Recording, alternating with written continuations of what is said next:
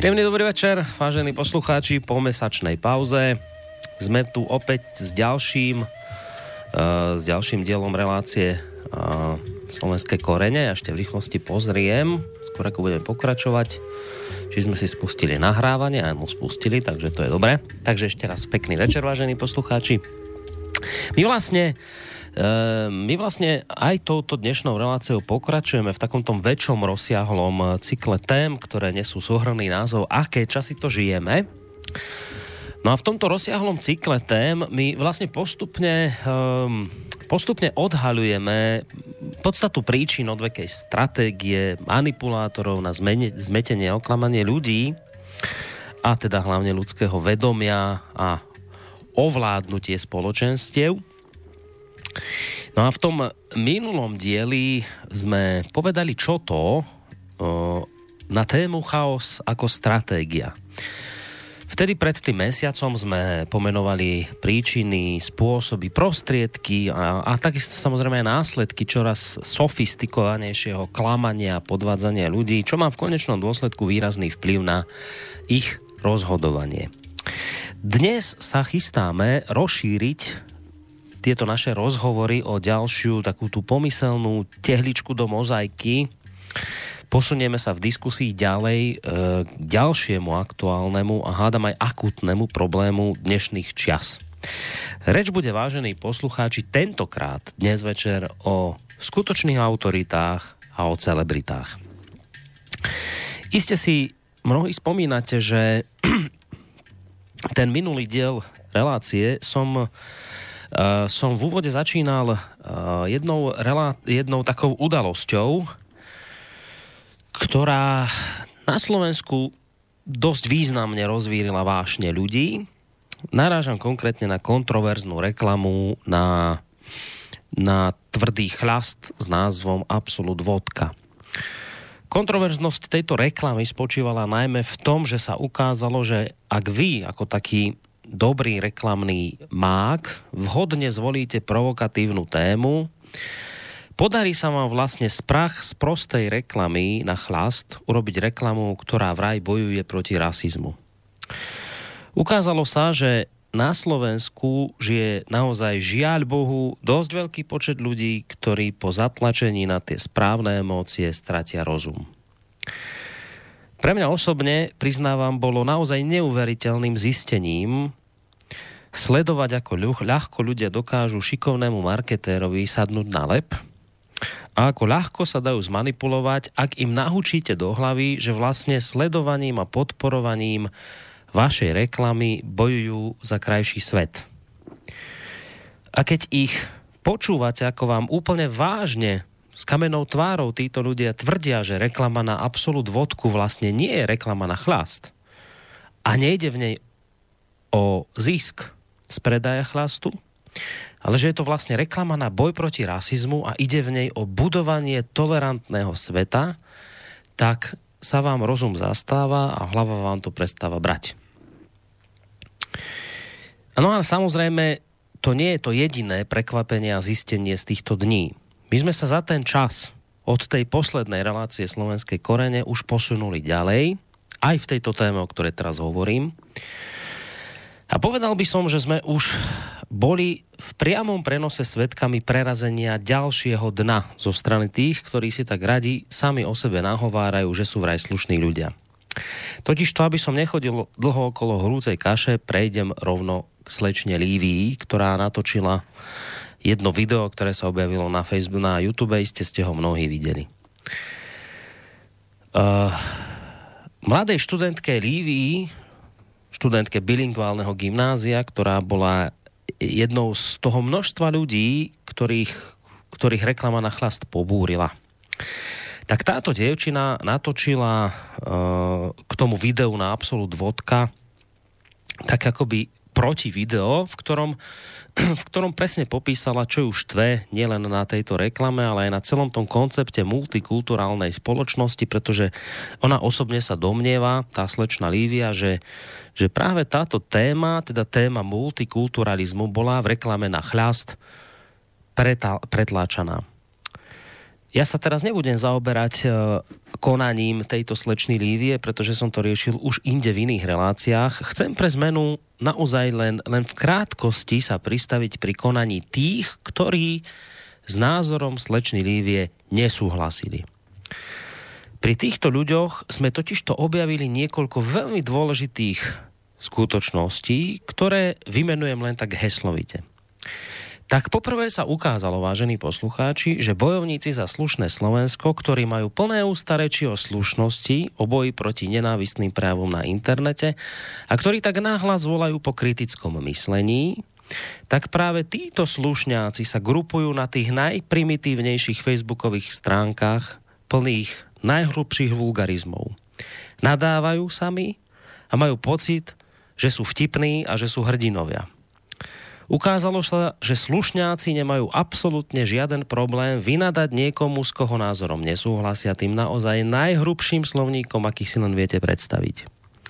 Pritom sú ale hlboko presvedčení, že na tieto nadávky majú plné právo, pretože takto oni vlastne vnímajú svoj boj za slušné Slovensko a presne týmito nadávkami a osočovaním najhrubšieho zrna oni vlastne bojujú proti nenávistným prejavom na internete. Takže zistili sme, že dnes je to už len tak, vážení poslucháči, že ak ste na tej správnej strane barikády, ktorá sa dnes nosí, tak vlastne môžete úplne beztrestne tomu, s kým nesúhlasíte, odporne vynadať najhrubšími vulgarizmami a ste vlastne hrdina, ktorého si naše aktuálne politické elity, viď príklad pán prezident Kiska, nedovolia skritizovať zo šírenia nenávisti, práve naopak budú vás chváliť. Ďalej sme zistili, že sme sa ako spoločnosť už posunuli do, bo- do bodu, že ak stojíte na tej správnej strane barikády, tak sa pokojne môžete tomu, s koho názormi nesúhlasíte, už ponovom aj vyhrážať trestným stíhaním. Tak ako to urobil akýsi projektový manažér, ktorý pracuje v Sorošovej nadácii otvorenej spoločnosti. Takže dnes, vážení poslucháči, už čelíte za vyslovenie názoru hrozbe trestného stíhania, respektíve dnes tu už máme ľudí, ktorí by si to takto prijali a volajú po takýchto novinkách. Ďalšie zaujímavé zistenie z týchto dní hovorí o tom, že ak stojíte na správnej strane barikády, ak ste ten akože slušný, ktorý beží na zapískanie organizátorov do ulic bojovať za slušné Slovensko, potom máte právo zverejňovať na internete aj osobné údaje človeka, s ktorého názorom nesúhlasíte a máte rovnako právo, a hádam dokonca až povinnosť, podhodiť takéhoto pre vás nehodného človeka rozúrenej svorke primitívov, ktorí už budú presne vedieť, ako s vami ďalej naložiť treba. Začnú písať udania na školu, na ktorej študujete a budú to považovať za službu vlasti a demokracie a samozrejme ponovom už nepôjde o bonzákov, ale o hrdinov. No a napokon posledné zistenie z týchto dní. Opäť sa potvrdilo, že svetu dvojakých metrov sa slušňáci, že takéhoto sveta sa slušňáci nemienia vzdať. Dozvedeli sme sa totiž, že pri videu slečny Lívie, ktorá sa kriticky vyjadrila voči multikulturalizmu, je najdôležitejšou otázkou týchto dní nie to, čo v tomto videu hovorila, ale to, kto jej tú reč napísal. Kdežto pre zmenu, keď sa pozriete na takú slečnú Farsku, ktorá vedie slušňákov v boji za slušné Slovensko, tá síce tiež očividne číta z papiera, no ale čuduj sa svete, pri nej už nie je dôležité pátrať po tom, koho myšlienky vlastne číta. Tam už by ste len mali počúvať, čo vlastne ona hovorí. Nož tak, vážený, toto je naozaj len pár krátkych postrehov k tomu, čo podľa mňa bude korešpondovať aj s témou, do istej miery aj s témou dnešnej relácie slovenskej, slovenskej korene, pri ktorej počúvaní vás samozrejme v prvom rade vítam vás, milí poslucháči, ktorí samozrejme nemusíte byť len v tej polohe poslucháčov, ale bude oveľa lepšie, keď sa z tejto polohy poslucháčov posuniete aj do polohy aktívnych poslucháčov. To znamená, že nám môžete aj napísať, opýtať sa niečo, súhlasiť, nesúhlasiť, vyjadriť nejaký názor. Môžete tak urobiť či už mailom na adrese studio zavináč slobodný vysielač bodka es ká Ak budete chcieť, môžete aj zatelefonovať na číslo nula štyridsaťosem, tristoosemdesiatjeden, nula jeden nula jeden. A potom tá tretia možnosť je, že nám napíšete cez našu internetovú stránku, keď si kliknete na zelené tlačítko Otázka do štúdia. Takže ešte raz, vítajte. Som rád, že ste sa dnešný piatkový večer rozhodli stráviť v našej prítomnosti, v prítomnosti Rádia Slobodný vysielač, konkrétne v relácii Slovenské korene. No, tak posledná vec, ktorú musím vybaviť, možno tú najdôležitejšiu, je privítať pravidelného hostia tejto relácie, alebo kľúčovú postavu tejto relácie, ktorou nie je nikto iný ako akademický maliar, predseda Združení Korene a Slovakia Plus, pán Viliam Hornáček, ktorého už v tejto chvíli vítam na Skype-linke. Dobrý večer. Dobrý večer, prajem. No a samozrejme, vás som už, vážení poslucháči, privítal. Viete aj kontaktné údaje, ako sa môžete do našej relácie zapojiť. Posledná vec, že spolu s pánom Hornáčkom vám nerušené počúvanie prajem z Banskobystrického štúdia aj ja, teda Boris Koroni. No, pán Hornáček, my dnes, ako som už hovoril v tom úvode, budeme teda ďalej pokračovať v tom veľkom cykle tém, aké časy to žijeme, a dnes sa pozrieme bližšie na problematiku skutočných autorít a celebrít. Ale skôr ako tak urobíme, tak e, samozrejme tá prvá časť relácie býva tradične, e, tradične venovaná kalendáriu, tak neviem, že či idete hneď na kalendárium, alebo chcete ešte niečo k slečne Lívii povedať aj vy, lebo je pravda, že táto záležitosť značne rezonovala na internete, tak predpokladám, že to nie je neznáma vec ani vám, že ste to zachytili, tak celkom by ma aj zaujímalo, že čo si o tomto vymyslíte. No, mám to pripravené, samozrejme, je to veľmi závažná téma, ale vyjadrím sa k tomu, čo ste povedali ešte predtým, ako teda spustíme reláciu. Na úvod by som rád teda pripomenul, že je odveková večnou pravdou, že všetko so všetkým súvisí. Preto bude aj dnešná relácia voľným, ale prirodzeným a zákonitým pokračovaním toho, čo sme spoločne riešili v predošlých reláciách. Akékoľvek témy si vyberieme, všetky budú súvisieť spolu navzájom. Hej? Ako to kto vezme, ako to kto považuje za dôležité, to je iná vec, ale v každom prípade súvisieť budú, pretože žijeme v uzavretom systéme, pri najmenšom našej teda planety Zem a nášho spoločenského systému. Zámerom a cieľom týchto, ale nielen týchto relácií, ale myslím, že aj celého ľudského snaženia je a vývoja, aby sme sa čo najúspešnejšie naučili prekonávať prekážky a dokázali riešiť prírodzené aj nami spôsobené problémy, aby sme sa dokázali poučiť zo skúsenosti a neopakovali zbytočne tie isté chyby.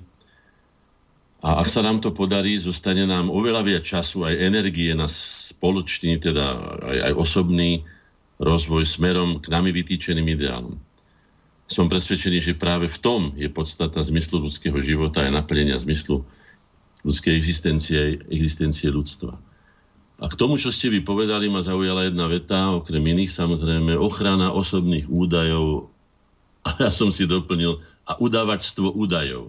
Trošku je to aj zrímované. Ochrana osobných údajov a od- udávačstvo údajov. No, ja som si prichystal to, čo máme napísané v jednom našom zborníku, a to je, keď už sme pri tých autoritách. Myslím, že O S N je spoločenskou, medzinárodnou, kolektívnou, globálnou autoritou. Tak je definovaná. Či je skutočne a či tí slušní ľudia ju rešpektujú, považte sami.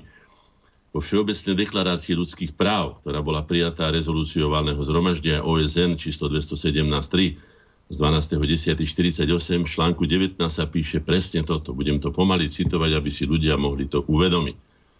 Citujem. Každý má právo na slobodu presvedčenia a prejavu. Toto právo nepripúšťa, aby niekto trpel újmu za svoje presvedčenie, a zahrňuje právo vyhľadávať, prijímať a rozširovať informácie a myšlienky akýmkoľvek prostriedkami a bez ohľadu na hranice.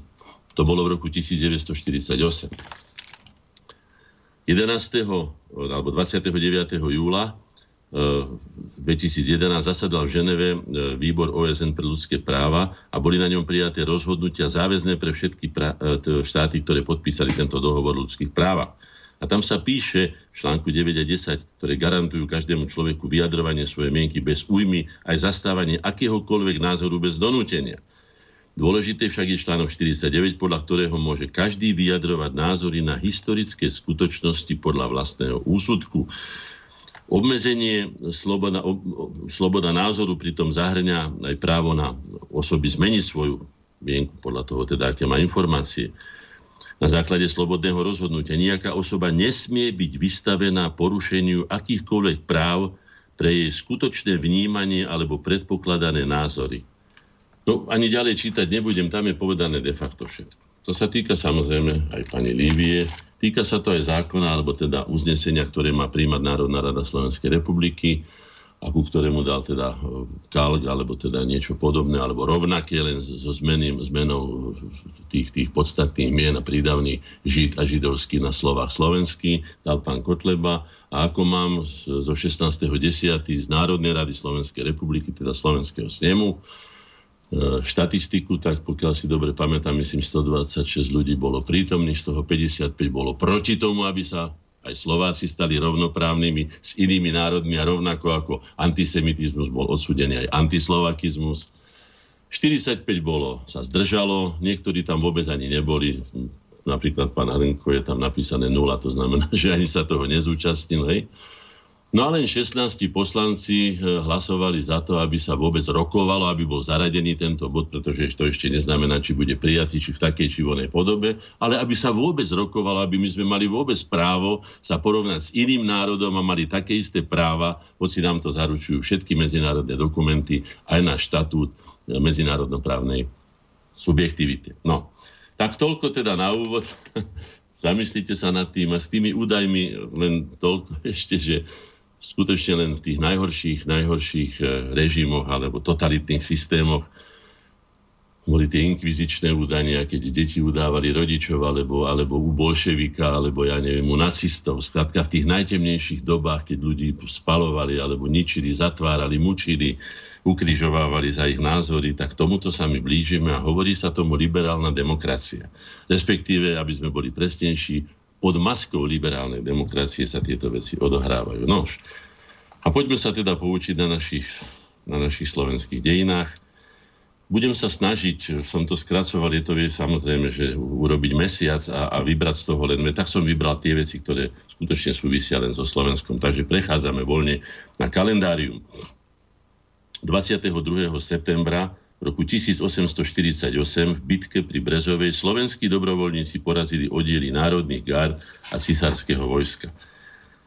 Treba si povedať, my ako pokračovatelia teda všetkých generácií slovenskej národne uvedomelej inteligencie, aby som bol presný, sme v podstate dedičmi Štúrovcov a máme aj dve významné relikvie, už som to hovoril, ale pripomeniem to, originálnu pečať, ktorú pečatil kedysi Štúr Urban a Hoďa svoje listiny, ktoré vydali v slovenskom povstaní a pod hlavičkou Slovenskej národnej rady je tam napísané Slovenská národnia rada tisícosemstoštyridsaťosem a máme aj nádhernú brúsenú fľašu hranačku Janka Francisciho, kde je napísaný jeho veršík, okrem iného je tam aj on vybrúsený, teda z Puškova so sokolom na pleci.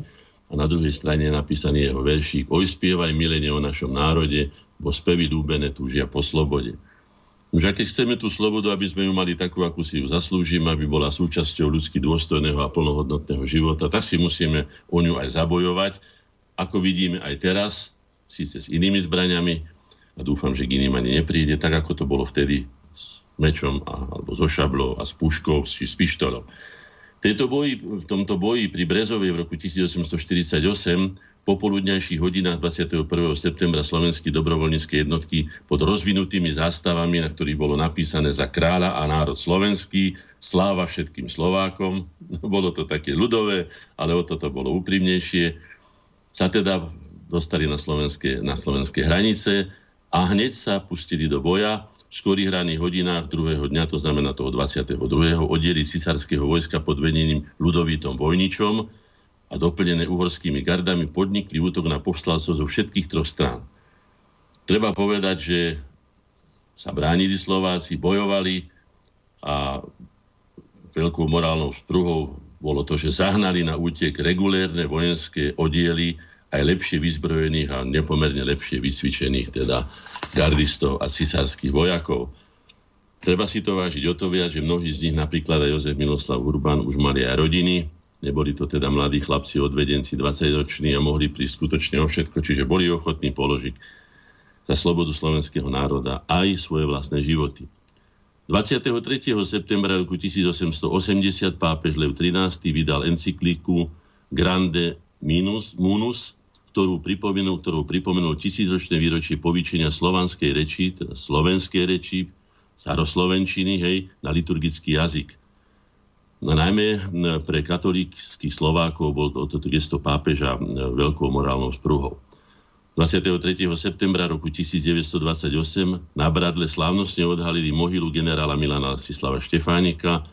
Travertinový pamätník postavili v roku tisícdeväťstodvadsaťsedem až dvadsaťosem podľa návrhov architekta Dušana Jurkoviča a patrí určite najkrajším pamätníkovým stavbám nie na Slovensku, ale všade na svete. Možno skutočne byť oprávnený na to hrdý. No, na odhalenie sa zúčastnili mnohé popredné politické osobnosti a členovia diplomatických zborov, ale prezident Tomáš G. Masaryk napriek pozvaniu pre údajné porušenie protokolu sa slávno, na slávnosť neprijal. Neprišiel ani Beneš a neprišiel. Isté, že oni vedia prečo, aj my tiež tušíme, prečo to tak asi bolo. No, boli to výhovorky, ale aby sme si uvedomili, že ten, ktorý sa najviac zaslúžil o vznik Československej, Česko, pomlčka Slovenskej republiky, tak bola zapísaná vo všetkých dokumentoch v Paríži, ktoré boli prijaté. A aj na známkach prvej Československej republiky je napísané jasne na tých hračanoch Česko, pomlčka Slovenská pošta. Tak ten, ktorý sa o to najviac zaslúžil, ktorý aj krvácal, ktorý teda bojoval a, a vytvoril vlastne armádu ešte vtedy neexistujúceho štátu, čo je skutočne taká zvláštnosť v celých svetových dejinách, ten si nezaslúžil ani to, aby mu boli pri odhalení jeho pamätníka. Takže sa o tom si urobíme, aké boli tie vzťahy, keď sa tak mohutne oslavuje tohoto roku z tej výročie vzniku Česko-pomlčka Slovenskej republiky. dvadsiateho štvrtého septembra roku tisícdeväťstoštyridsaťštyri do Bratislavy prišiel na oficiálnu navštevu ríšsky vodca es es a popredný činiteľ nacistického Nemecka Heinrich Himmler. Pohľad na Bratislavské ulice s hustou premávkou ho vzhľadom na nedostatok pohonných látok v Tretej ríši šokoval. Pohoršili ho aj, toho, aj množstvo odpadu na bratislavských ovocných a zeleninových trhoch, z ktorých by bolo možné nasýtiť stovky hľadujúcich nemeckých rodín. O tom sú zápisy. Hej? No a teraz záver. Zobral si jedálny lístok z hotela Carlton, aby ho ukázal Adolfovi Hitlerovi. Jozefovi Tisovi vyčítal nedôsledné riešenie židovskej otázky a množstvo výnimiek udelených Židom. Vyšla zaujímavá knižka doktor Jozef Tiso v svetle dokumentov ríšskej hitlerovskej tajnej polície. To by bolo dobré, aby si prečítali všetci tí, ja neviem, Göttingovi, ja neviem, jak sa všelijako volajú, ktorí nenachádzajú dobré slovo pre toto obdobie slovenských dejín. Tuto hovoria jasne, že teda neboli spokojní Nemci.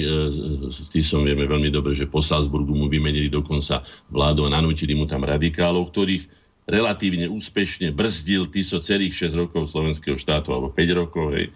Takže si treba povedať, že poopravme si teda naše historické obrazy o našich historických postavách a berme do úvahy fakty a nie rozprávky, bajky alebo nejaké city či pocity, ktorými odsudzujeme mnoho razy tých, ktorí si to nezaslúžia, alebo chválime tých, ktorí si to tiež nezaslúžia. Mám tu na dátum dvadsiateho piateho septembra tisícdeväťstotri e, z gymnázia v Rimavskej Sobote vyhodili pre slovenské zmýšľanie šesť študentov rôznych Kuliška a, a Viesta vylúčili zo všetkých škôl v Uhorsku. Takže boli časy a nie také dávne, keď za to, že sa niekto hlásil Slovákom, bol vyhodený zo škôl. Potom sa čudujeme, akú máme inteligenciu do dnes deň. V roku devätnásťstodeväťdesiatsedem Medzinárodný súdny dvor v Hágu vyniesol rozsudok v spore o vodné dielo Gabčíkovo, respektíve sústavu vodných diel Gabčíkovo Nadmaroš medzi Slovenskom a Maďarskom. Súd uznal právoplatnosť zmluvy z roku devätnásťstosedemdesiatsedem, ktorá je dedikovaná ako jednostranne nevypovedateľná. To znamená, že vyhrali sme tento spor. A dodnes deň, pokiaľ si pamätám list pána Bindera, staviteľa Gabčíkova, tedajšiemu podpredsedovi vlády Čaplovičovi, keď mu píše: pán podpredseda, nechýba vám tých dvadsaťdva miliárd, ktoré nám Maďari dlžia na vedu, výskum, vzdelanie a tak ďalej. No, asi nechýba, lebo dodnes deň to nie je vysporiadané, tak aby sme vedeli, akých máme predstaviteľov. V roku devätnásťstodeväť v Pezinku sa narodil Eugen Suchoň, hudobný skladateľ, skutočne významná osobnosť, autorom prvej slovenskej národnej opery Krútňava, Svetopluk a ďalších, takže to si treba tiež vážiť. Ako som povedal, ja som presadzoval túto myšlienku vždy, že Slováci sú predovšetkým národom kultúry. dvadsiateho šiesteho septembra, bohatý deň, no budem sa snažiť to nejako redukovať. V roku tisícsedemstosedemdesiatsedem uhorská kráľovná Mária Terezia nariadila presťahovať univerzitu z Trnavy do Budína. No, pre nás to bola strata, no ale predsa len tá, tá Trnavská univerzita urobila veľmi veľa dobrého pre vzdelanosť slovenského národa, aj keď teda vo vtedajšej ideológii, ktorá vtedy panovala. V roku tisícosemstodeväťdesiattri americkí Slováci v Chicagu založili Maticu slovenskú. Maticu slovenskú v zahraničí, keď viete, v roku tisícosemstosedemdesiatpäť bola zakázaná Matica slovenská aj slovenské gymnázia, takže Slováci s nami cítili, nakoniec mali dobrých vodcov, takže založili v zahraničí zahraničnú Maticu slovenskú.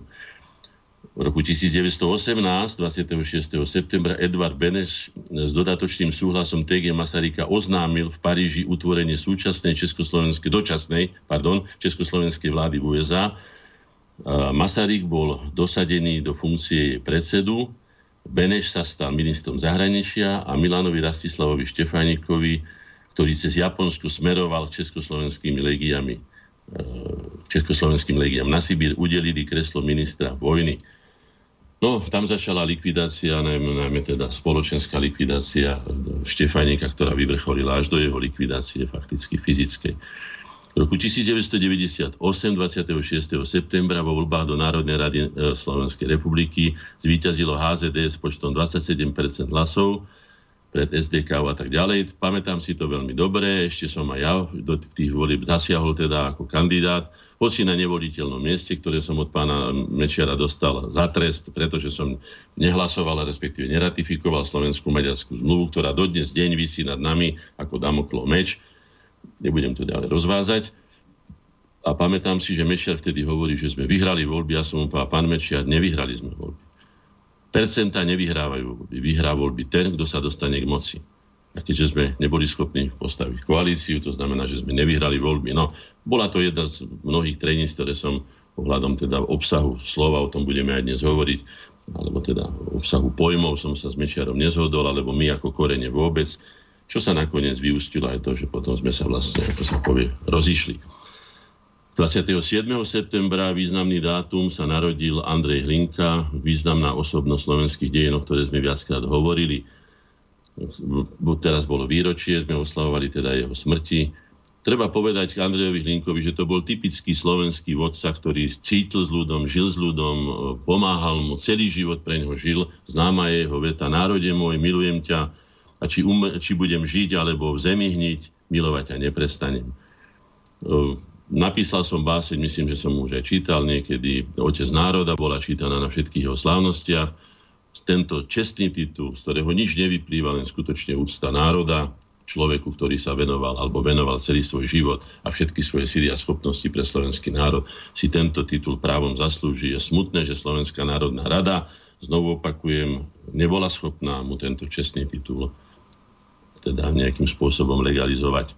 V roku tisícosemstoštyridsať uviedli do prevádzky prvý úsek prvej konskej železnice v Uhorsku medzi Bratislavou a Svätým Jurom. To je len taká pikoška, by som povedal, ale predsa len, no tak už sme ďalej, ďalej. V roku tisícosemstosedemdesiatštyri v Mestskom divadle v Banskej Štiavnici sa posledný raz hrala, hralo slovenské predstavenie. Bolo to v roku tisícosemstosedemdesiatštyri, rok na to zatvorili Maticu slovenskú. Počas neho miestni Maďaroni zorganizovali hlučné protesty a hra sa vo pre všeobecnú rúvačku musela predčasne skončiť. No, toto sa myslím neprestáva. Mám fotografie zo zápasov v Dunajskej Strede, kde sa hovorí: Slováci, nemáte domov. Neviem, ako to sa maďarsky povie, ale sa to nepotrebujem naučiť dneska. Je to skutočne hanba, že nevie niekto zasiahnuť, niekto, teda to sú kompetentné orgány slovenskej štátnej moci, Slovenskej republiky, aby sa takéto šovinistické veci už dnes neodohrávali. No. Treba len nás tiež dodať to, čo som kedysi hovoril van der Stuhlovi, vysokému komisárovi, že rozdiel medzi tým, že Nemci a Francúzi urobili hrubú čiaru Ja som povedal, my nepotrebujeme robiť hrubú čiaru v našich dejinách a vzťahoch medzi Slovákmi a Maďarmi, pretože my sa vyrovnávať s ničím nemusíme, my sme vyrovnaní. Ak je niekto krivý, sú to Maďari a nech sa vyrovnajú oni. A on sa ma pýtla, že prečo to hovorím. Áno, hovorím vám to, pretože Maďari nás prenasledovali najmä v poslednom storočí našich spoločných dejín, kým my sme maďarských vlastencov neprenasledovali nikdy. To je ten zásadný rozdiel medzi vyrovnaním sa tých, ktorí sa navzájom vyvražďovali celé storočia, to znamená medzi Nemcami a Francúzmi, a medzi Slovákmi a Maďarmi, ktorí Maďarom ani vlasť na hlave nikdy neskrížili. Naopak ich tu prijali v časoch, keď dostali výprask od Ota, Ota, teraz neviem, ktorého tretieho, pri Habsburgu však, a potom aj od bulharského chána, vrátili sa semka. A zrejme sme urobili chybu, že sme ich tak mierumilovne prijali. Aj tam si treba povedať, že aj tolerancia má svoje medze a treba byť veľmi opatrný a pestovať si hada v záhrade je veľmi nebezpečné pre každého.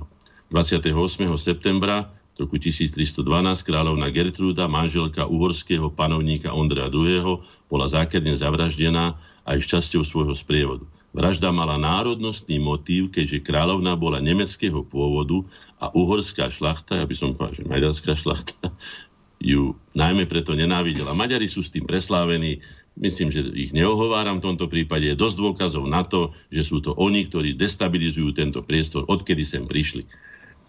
Poďme ďalej, dvadsiateho šiesteho septembra tisíc osemsto štyridsaťosem na Moste, no tu je ďalší dôkaz. Medzi Budínom a Pešťou rozúrený dáv zavraždil podmaršála grófa Františka Filipa Lamberga, ktorého cisár Ferdinand vymenoval za hlavného veliteľa vojsk v Uhorsku. No tak to je otázka mentality, vidíte to jasne. Poviem to aj na inom príklade. Aj my sme mali štyridsiaty ôsmy rok však, prevrat alebo púč, nazvime to ako chceme, ale pokiaľ viem, nestrieľalo sa do ľudí. Maďari mali tiež revolúciu v päťdesiatom šiestom, kde vyťahovali svojich oponentov a vešali ich bez súdu rovno na kandelábre, alebo ich dokopali naspäť a tak ďalej. To znamená, je to iná mentalita, musíme vedieť, s kým tu žijeme a podľa toho mám teraz článok v, v, v Slovenských národných novinách, teraz piatok to mi prišlo, kde myslím, že v titulku je napísané, že ustupovaním si ani autoritu, ani úspech nezískame, takže myslím, že by bolo dosť ustupovania a treba si uvedomiť, aké sú naše životné záujmy a podľa toho sa správať, nie podľa toho, či si to niekto praje, alebo sa mu to páči, alebo nie. V roku devätnásťstoštyridsaťštyri, dvadsiateho ôsmeho septembra, na povstalecké letisko Tri Duby prileteli českí komunistickí funkcionári Rudolf Slánsky a Jan Šverma, ktorí sa ujali potom vedenia povstania. No tak tiež si treba povedať, že ak to bolo Slovenské národné povstanie, tak sme mali trvať na tom, že to bude slovenské a nie aby nám tu prišli našu horúcu kašu miešať súdruhovia, takí ako som ich teraz menoval. Buďme voči sebe čestní, nech si robia Česi, ako im to vyhovuje a my si budeme robiť tak, ako to vyhovuje nám. Pri všetkej úcte k tým kladným stránkam nášho spolužitia, ktoré sa odohrali, si treba aj takto kriticky povedať jednoznačne do očí a priamo. Sme rovnoprávni partneri, konečne, a teda musíme sa podľa toho aj správať. dvadsiateho deviateho septembra roku devätnásťstotridsaťosem poľský veľvyslanec Paper, Pape, Pape preložil v Prahe ultimátum obsahujúce územné požiadavky Poľska. Poliaci žiadali pripojiť oblasť Českého Tešína, ale aj menších území na Kysuciach a no, tak nie sú to také menšie územia. Ja som po matke Oravec, bol som si dobre pozrieť tieto dediny, tam všetko, čo tam je, hej, Jablonku, Podvlk, Skalit a tak ďalej.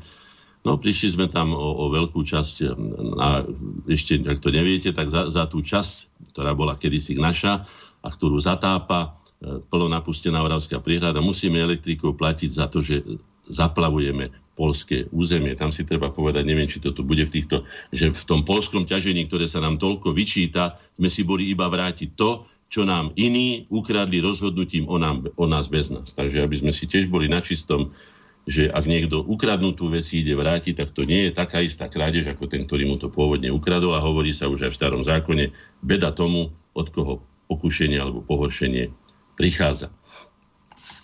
Poďme na ďalšie dátumy.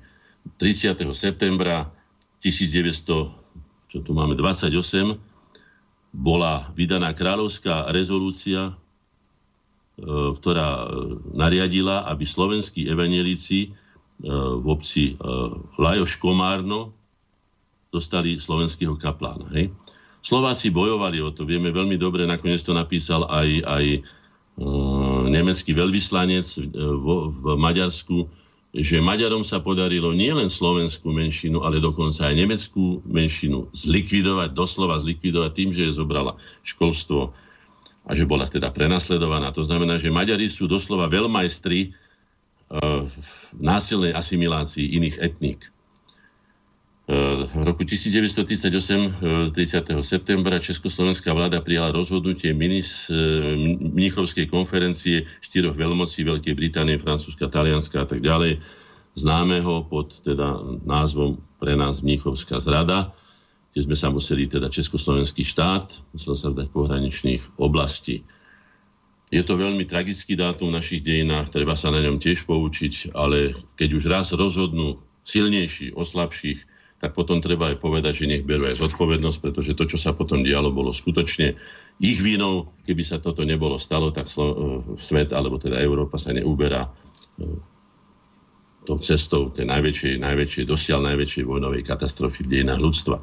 prvého októbra roku devätnásťdeväťdesiatdva federálne zhromaždenie, to už sú časy, ktoré si pamätám aj ja, no, po odmietnutí návrhu zákona o spôsobe zániku federácie schválilo návrh českého poslanca sociálnej demokracie Miloše Zemana o vytvorení komisie na prípravu zákona o transformácii ČSFR na Česko pomlčka Slovenskú úniu, ale Česko s malým S Slovenskú úniu.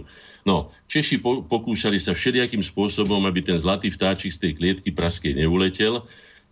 Poslednou vlastne takou, takou takým návrhom pána Pidharta bol ten povestný dvojdomek, ktorý bol skutočne zákernou pastou, lebo to vyzeralo dosť aj priateľne pre mnohých, že teda budeme mať spoločný síce dom, ale budeme mať vlastné kľúčiky, vlastný vchod, vlastnú možno pre záhradku, neviem čo všetko. Na čo som ja vtedy, keď sa o tom rozhodovalo, aj pánovi Mečiarovi tu na, na Koreňoch, kde teraz momentálne sedím, za prítomnosti tridsaťpäť svedkov povedal, keď povedal, že jedine federácii, jedine federáciu, jedine reálnu federáciu, spravodlivú a neviem, ako ešte si tam hovoril. A ja som sa vtedy, položil som teda rečnícku otázku pre všetkých prítomných. A kedy Česi dodržali zmluvu alebo slovo, ktoré nám dali?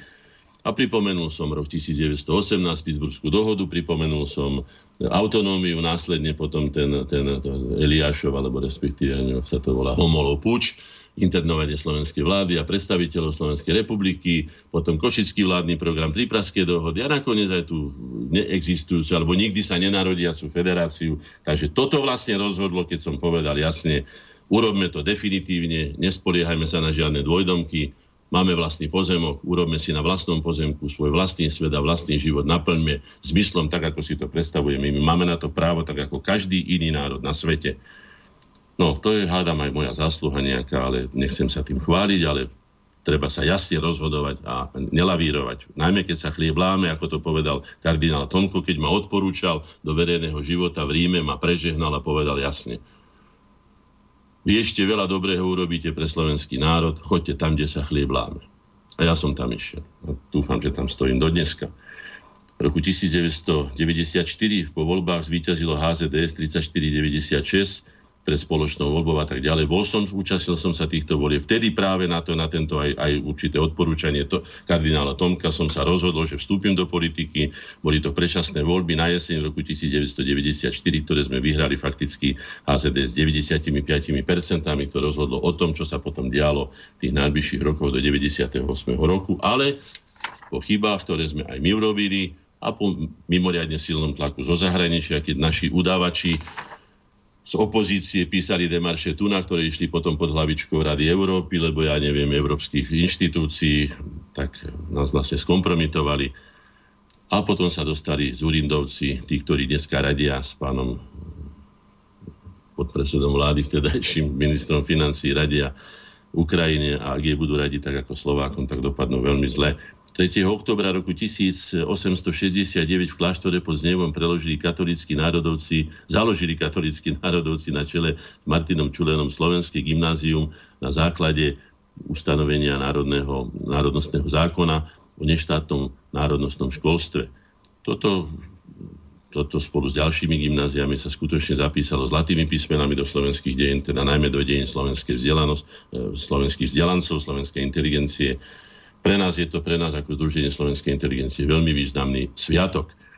V roku tisícsedemstošesťdesiatdva, tretieho októbra, sa v Slanici na Orave narodil Anton Bernola, katolícky farár, jazykovedec, prvý kodifikátor spisovného slovenského jazyka, významná osobnosť, tiež známa týmto svojou vetou: Slováci, píšte po slovensky, tu máte slovo moje, o reči vašej. Aj táto veta, ako som sa dopočul, sa stala predmetom všelijakých výkladov a dokonca povedal, že to bol Maďarom, pretože keď povedal, že tu máte slovo moje, o reči vašej, ako keby sa vyčleňoval z toho, no tak už buďme prosím trošku rozumní, aj korektní voči tým ľuďom a, a ne, nerobme z komára doslova somára a láskavo sa správajme zodpovedne aj ku vlastným dejinám a najmä k veľkým osobnostiam. Na, na, na bratislavskom seminári, ktorý bol vtedy umiestnený na Bratislavskom hrade, skutočne vznikla jedna, jedna osvietenská generácia, ktorá posunula z tej dlhoročnej tmy a neznámosti slovenský národ medzi kultúrne národy, a tí, ktorí hodnotia slovenskú spisbu vtedajšiu a vôbec výkon náš osvietenský, hovoria, že slovenskí osvietenci sú porovnateľní s osvietencami a francúzskými a inými osvietencami vtedajšieho sveta. No, štvrtého októbra v roku devätnásťštyridsať bol prijatý zákon, na základe ktorého vznikla Vysoká škola obchodná v Bratislave, v roku devätnásťpäťdesiatdva premenovaná na Vysokú školu ekonomickú, dnes je to Ekonomická univerzita v Bratislave. V roku sedemnásťštyri sa narodil Jan Andrej Segner, významný polyhistor, Segnerové koleso a, a ďalšie veci sú veľmi známe, skutočne je to významná osobnosť. Ale treba tiež povedať, že, že patrí medzi takú, by som povedal, nielen duchovnú, ale skutočnú šlachtu slovenskú. Keď písal, keď písal Mináč svoje Dúchanie do pahrieb, tak sa dopustil jednej veľmi závažnej chyby, a to tej, že nám vlastne nás okradol doslova z ideologických dôvodov, nás okradol celé šlachtické a kniežacie a kráľovské dejiny, ktoré sme mali, a boli to len dejiny robotného ľudu. Čo je tiež pravda, a treba priznať, že áno, boli sme predovšetkým dlhé roky len robotným ľudom, najmä keď nás zradila a opustila vlastná šlachta, ktorej sme mali dostatok, ktorá sa buď maďarizovala, alebo skrátka nejakým spôsobom bola ľahostajná k osudu slovenského národa, to je pravda. Ale mali sme aj svojich, svoje kniežatá, svojich kráľov, mali sme svoju šlachtu. No, piateho októbra Krajský súd v Bratislave v roku devätnásťdvadsaťdeväť odsúdil podpredsedu Slovenskej ľudovej strany Vojtecha Tugu na pätnásť rokov väzenia.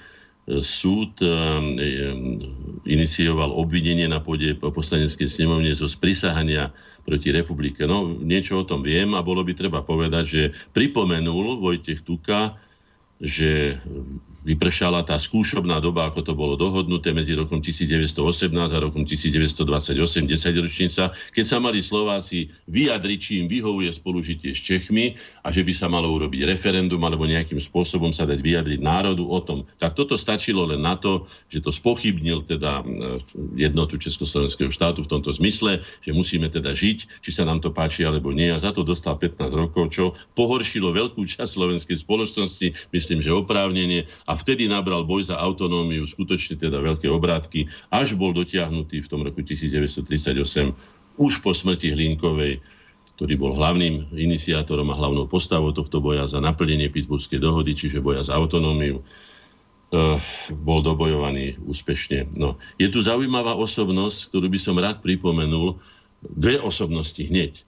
Alexander Rudnaj, preskočil som rok, teda deň štvrtého desiateho, deň predtým sa narodil Alexander Rudnaj, a my sa budeme snažiť, dúfame, že sa nám to podarí, teraz staviame spolu s Maticou Slovenskou, pani Višna je hlavným takým agencom Movens tento, tejto, tejto akcie, aby sa Štúr dostal do Štúrova, čiže pamätník Ľudovíta Štúra, a ja, ktorý som bol umiestňovať ten pamätník v Štúrove, tak som ho umiestnil tak na nábreží, aby sa viac menej díval na Ostrihomskú katedrálu, ktorej hlavným teda podporovateľom, myslím, že osemsto tisíc zlatých dal na ňu, bol, bol práve Alexander Rudnaj, Slovák a slovenské, by som povedal, patril slovenskej šlachte, hej, ktorý povedal tú známú vetu, keď bol vymenovaný, vymenovaný za kardinála, povedal pápežovi Levovi trinástemu tú vetu známú: Slovák som, a keby som bol i na Petrovom stolci, Slovákom zostanem.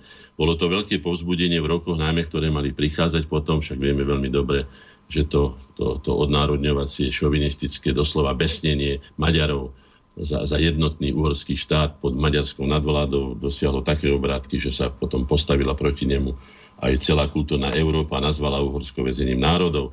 Takže teda Alexander Rudnaj, ktorý bol primasom uhorským, kardinálom, významná osobnosť po každej stránke. Je tu druhá významná osobnosť z kultúrnej oblasti, z oblasti spisby, teda vedeckej, alebo by som to nazval literatúry faktu, a to je Vojtech Zámorovský. Všetci poznáme určite jeho knihy, ja som ich myslím prečítal všetky. Je tam jedna zaujímavá kniha, ktorá sa stala knihou, ktorá je, je, je, je knihou, ktorú používajú grécki učitelia ako študijnú knihu alebo študijný materiál v procese vyučovania vlastných detí, teda určite vyučovania národnej hrdosti a, a tak ďalej. A je zaujímavé, že tento človek, ktorý písal o Mezopotámii, písal o siedmych divoch sveta, grécky zátah, o Gilgamešovi, o Olympii, o Minuhetovi, neviem, Sinuhetovi, hej, a tak ďalej, nenapísal ani jedno jediné slovo o slovenských dejinách a o Slovákoch. Mňa osobne to veľmi trápi a veľmi ma to mrzí, to je isté vecou svedomia pána Zámorovského, ale je to dosť typický osud, že vieme ako legionári bojovať, vidíme to na našich hokejistov, na našich futbalistov, ideme sa roztrhať za, ja neviem, čikekských bíkov, alebo ja neviem, žralokov nejakých, alebo pingvínov, neviem čoho všetkého. Ale keď treba zapnúť za slovenskú reprezentáciu, no, nebudem ďalej, ani radšej pokračovať. Máme tu zaujímavý dátum. Ja som sa na neho chystal a dúfam, že to nejako zvládnem. šiesteho október. Je pomerne bohatý, Uh, ale predsa len si, som si z neho vybral zaujímavý dátum. Hej. V roku devätnásťstoštyridsaťštyri, šiesteho októbra, sovietské vojska spolu s prvým československým armádnym zborom vstúpili cez Dukliansky priesmyk na územie Československej republiky. Tento deň sa stal dňom armády, do dňom Československej armády. Zaoberal som sa touto vecou a môžem povedať o tejto duklianskej operácii, ktorá bola z jednou najkrvavejších, a ja by som dodal, hoci sa nepatrí moc byť teda generálom po, po boji, ako sa vraví, že každý vojak je už potom generálom, ale predsa len tie čísla, štatistiky, aj všetky tie veci hovoria jednoznačne, že išlo doslova o jatky. šiesteho októbra devätnásťstoštyridsaťštyri sa síce odohralo čiastočné obsadenie Kalinova, čo na celý priebeh duklianskej operácie nemalo nejaký výrazný význam, ale podľa tohto dátumu bol ustanovený deň Československej armády. Najmä preto, podľa môjho názoru samozrejme, lebo šiesteho október roku devätnásťstotridsaťosem e, vydal výkonný výbor Hlinkovej Slovenskej ľudovej strany a ďalších stran vyhlásenie o autonómii Slovenska v rámci Československej, respektíve Č, pomlčka es er.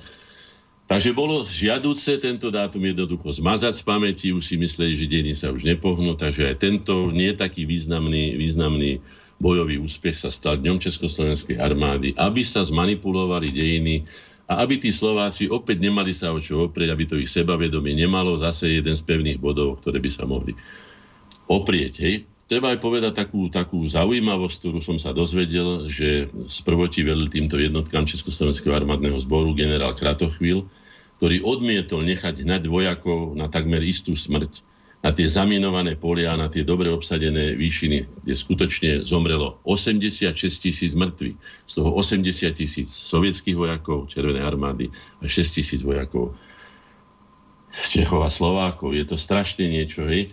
Len preto, že musíme a musíme a musíme, tak ja si myslím, že tam treba skutočne používať nielen násilie, ale aj zdravý rozum. A no, duklianská operácia nesplnila pri tom svoj cieľ, pretože Prešov mal byť podľa plánu obsadený Červenou armádou dvanásteho deviateho, dobre počujete, dvanásteho deviateho a bol obsadený až dvadsiateho prvého roku devätnásťstoštyridsaťpäť. A najmä tie obrovské enormné straty. Takže zamyslíme sa, že či si my môžeme dovoliť ako päť a pol miliónový národ, no vtedy nás bolo možno, že dvanásť miliónov dohromady, takéto obrovské straty. Samozrejme, každého života je škoda, to si treba uvedomiť, aj čo sa týka strát vojakov sovietskej armády. Tak šiesteho šiesteho šiesteho šiesteho október. O tom, že teda v Žiline sa zišiel výkonný výbor Hlinkovej Slovenskej ľudovej strany, to som už povedal, vznikol Žilinský manifest, ktorý vyhlásil autonómiu. Tejto autonómii zase poviem len toľko, že hoci bola vyhlásená šiesteho októbra, tak až do, myslím, dvadsiateho druhého novembra, keď bol prijatý zákon o, slo- o autonómii, slovenskej autonómii, čiže bolo to legalizované v rámci Česko, už vtedy pomlčka Slovenskej republiky, hej. A Ale v zápätí v decembri bol prijatý zmocňovací zákon, ktorý vlastne porušil už demokratické princípy vtedajšieho československého štátu a dal výkonnú právomoc aj pri udelovaní teda, alebo pri vyhlasovaní legislatívnych noriem vláde, Sloven- teda vláde československej vláde, ktorá bola v Prahe obsadená Čechmi, hej, z ktorej nakoniec vyplynul aj ten, ten, ten Homolov, tzv. Homolov puč, ktorý viac menej sa o ňoho zaslúžil skôr teda generál Eliáš a spôsobil veľké trhliny v dôvere Slovákov a Čechov. Mali by sme sa vystrihať týmto veciam, pretože sa navzájom potrebujeme, sme slovanské národy a bolo by potrebné, aby sme sa ku sebe správali ako skutoční bratia.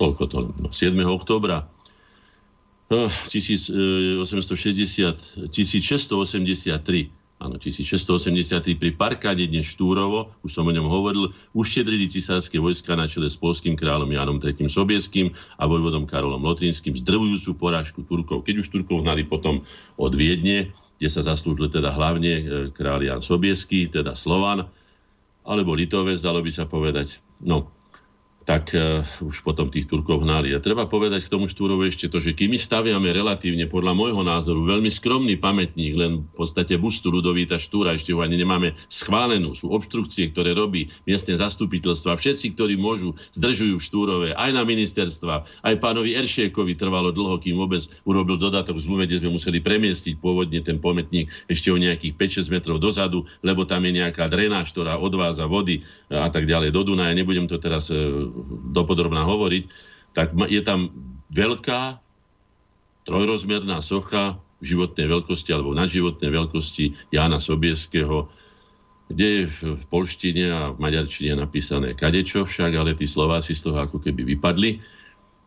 A my vo vlastnom štáte v druhej Slovenskej republike nevieme postaviť Ľudovítovi Štúro pri najmenšom takú dôstojnú, teda taký dôstojný pamätník, ako má tam Ján Sobieský. Pre naše slovenské dejiny má Ľudovít Štúr rovnaký význam ako pre európske dejiny a európsku civilizáciu Ján Sobieský. No, to len ako, aby sme sa nad tým zamysleli, že ako sa správame k hodnotám slovenských národných dejín a k jej osobnostiam. V roku devätnásťstoštyridsaťštyri, siedmeho októbra, zaujímavý dátum, do Londýna odletela trojčlenná delegácia Slovenskej národnej rady v zložení Ladislav Novomeský, Jan Urzíny a Mirko Vesel na rokovanie s prezidentom Edvardom Benešom a mám tu jeho fotografiu, kde dali členovia tejto delegácie prezidentovi Benešovi valašku slovenskú. Viete, že slovenská valaška je symbolom slovenského odboja, slovenskej odvahy, slovenského boja proti nespravodlivosti. A Vesel prišiel v uniforme slovenského vojaka, vojaka slovenskej armády. Na to sa veľmi ohradil a sa rozčúril Edvard Beneš, jak ste si dovolili pšieti do Londýna v uniforme slovenskej armády. No, tak iné uniformy neboli, aj keď sa to všetko odohrávalo, máte to napísané v Bystrici a na tom stĺpe pod egidou obnovenia Československa, teda bol to, bolo to aj povstanie proti štátu, proti vlastnému slovenskému štátu, čo je jednoznačne dokázané. Aj v tej prísahe, ktorú som vám čítal, je trikrát spomínaná Československá republika. Tak iná bojovala tu Československá armáda v slovenských uniformách. No tak sú také všelijaké zvláštnosti, ktoré sa odohrali, neporiadky a tak ďalej. No, v roku tisícosemstošesťdesiatdeväť v Kulpíne, v Kulpíne, v Kulpíne sa narodil architekt a staviteľ Michal Miloslav Harminc. Typický predstaviteľ slovenských murárov, by som to povedal, Michal Milan Harminc, ktorý sa naučil, bol, jeho otec bol murárom, sa naučil základom remesla, ako sedemnásťročný odišiel do Budapešti, otvoril si vlastnú a bol to jeden z najvýznamnejších architektov, ktorý sa podielal na množstve a množstve, množstve stavieb. Tu mám len uvedený evangelický kostol v Uhrovci e, a v Žiline. Hej. E, slovenská ambicioznosť, len si ju podržme, je skutočne veľmi, veľmi vzácna vlastnosť našej národnej povahy. Teraz už nemusíme byť teda, že len z chudoby vyrastáme. Vážme si to, že máme vlastný štát a mali by sme sa podľa toho správať.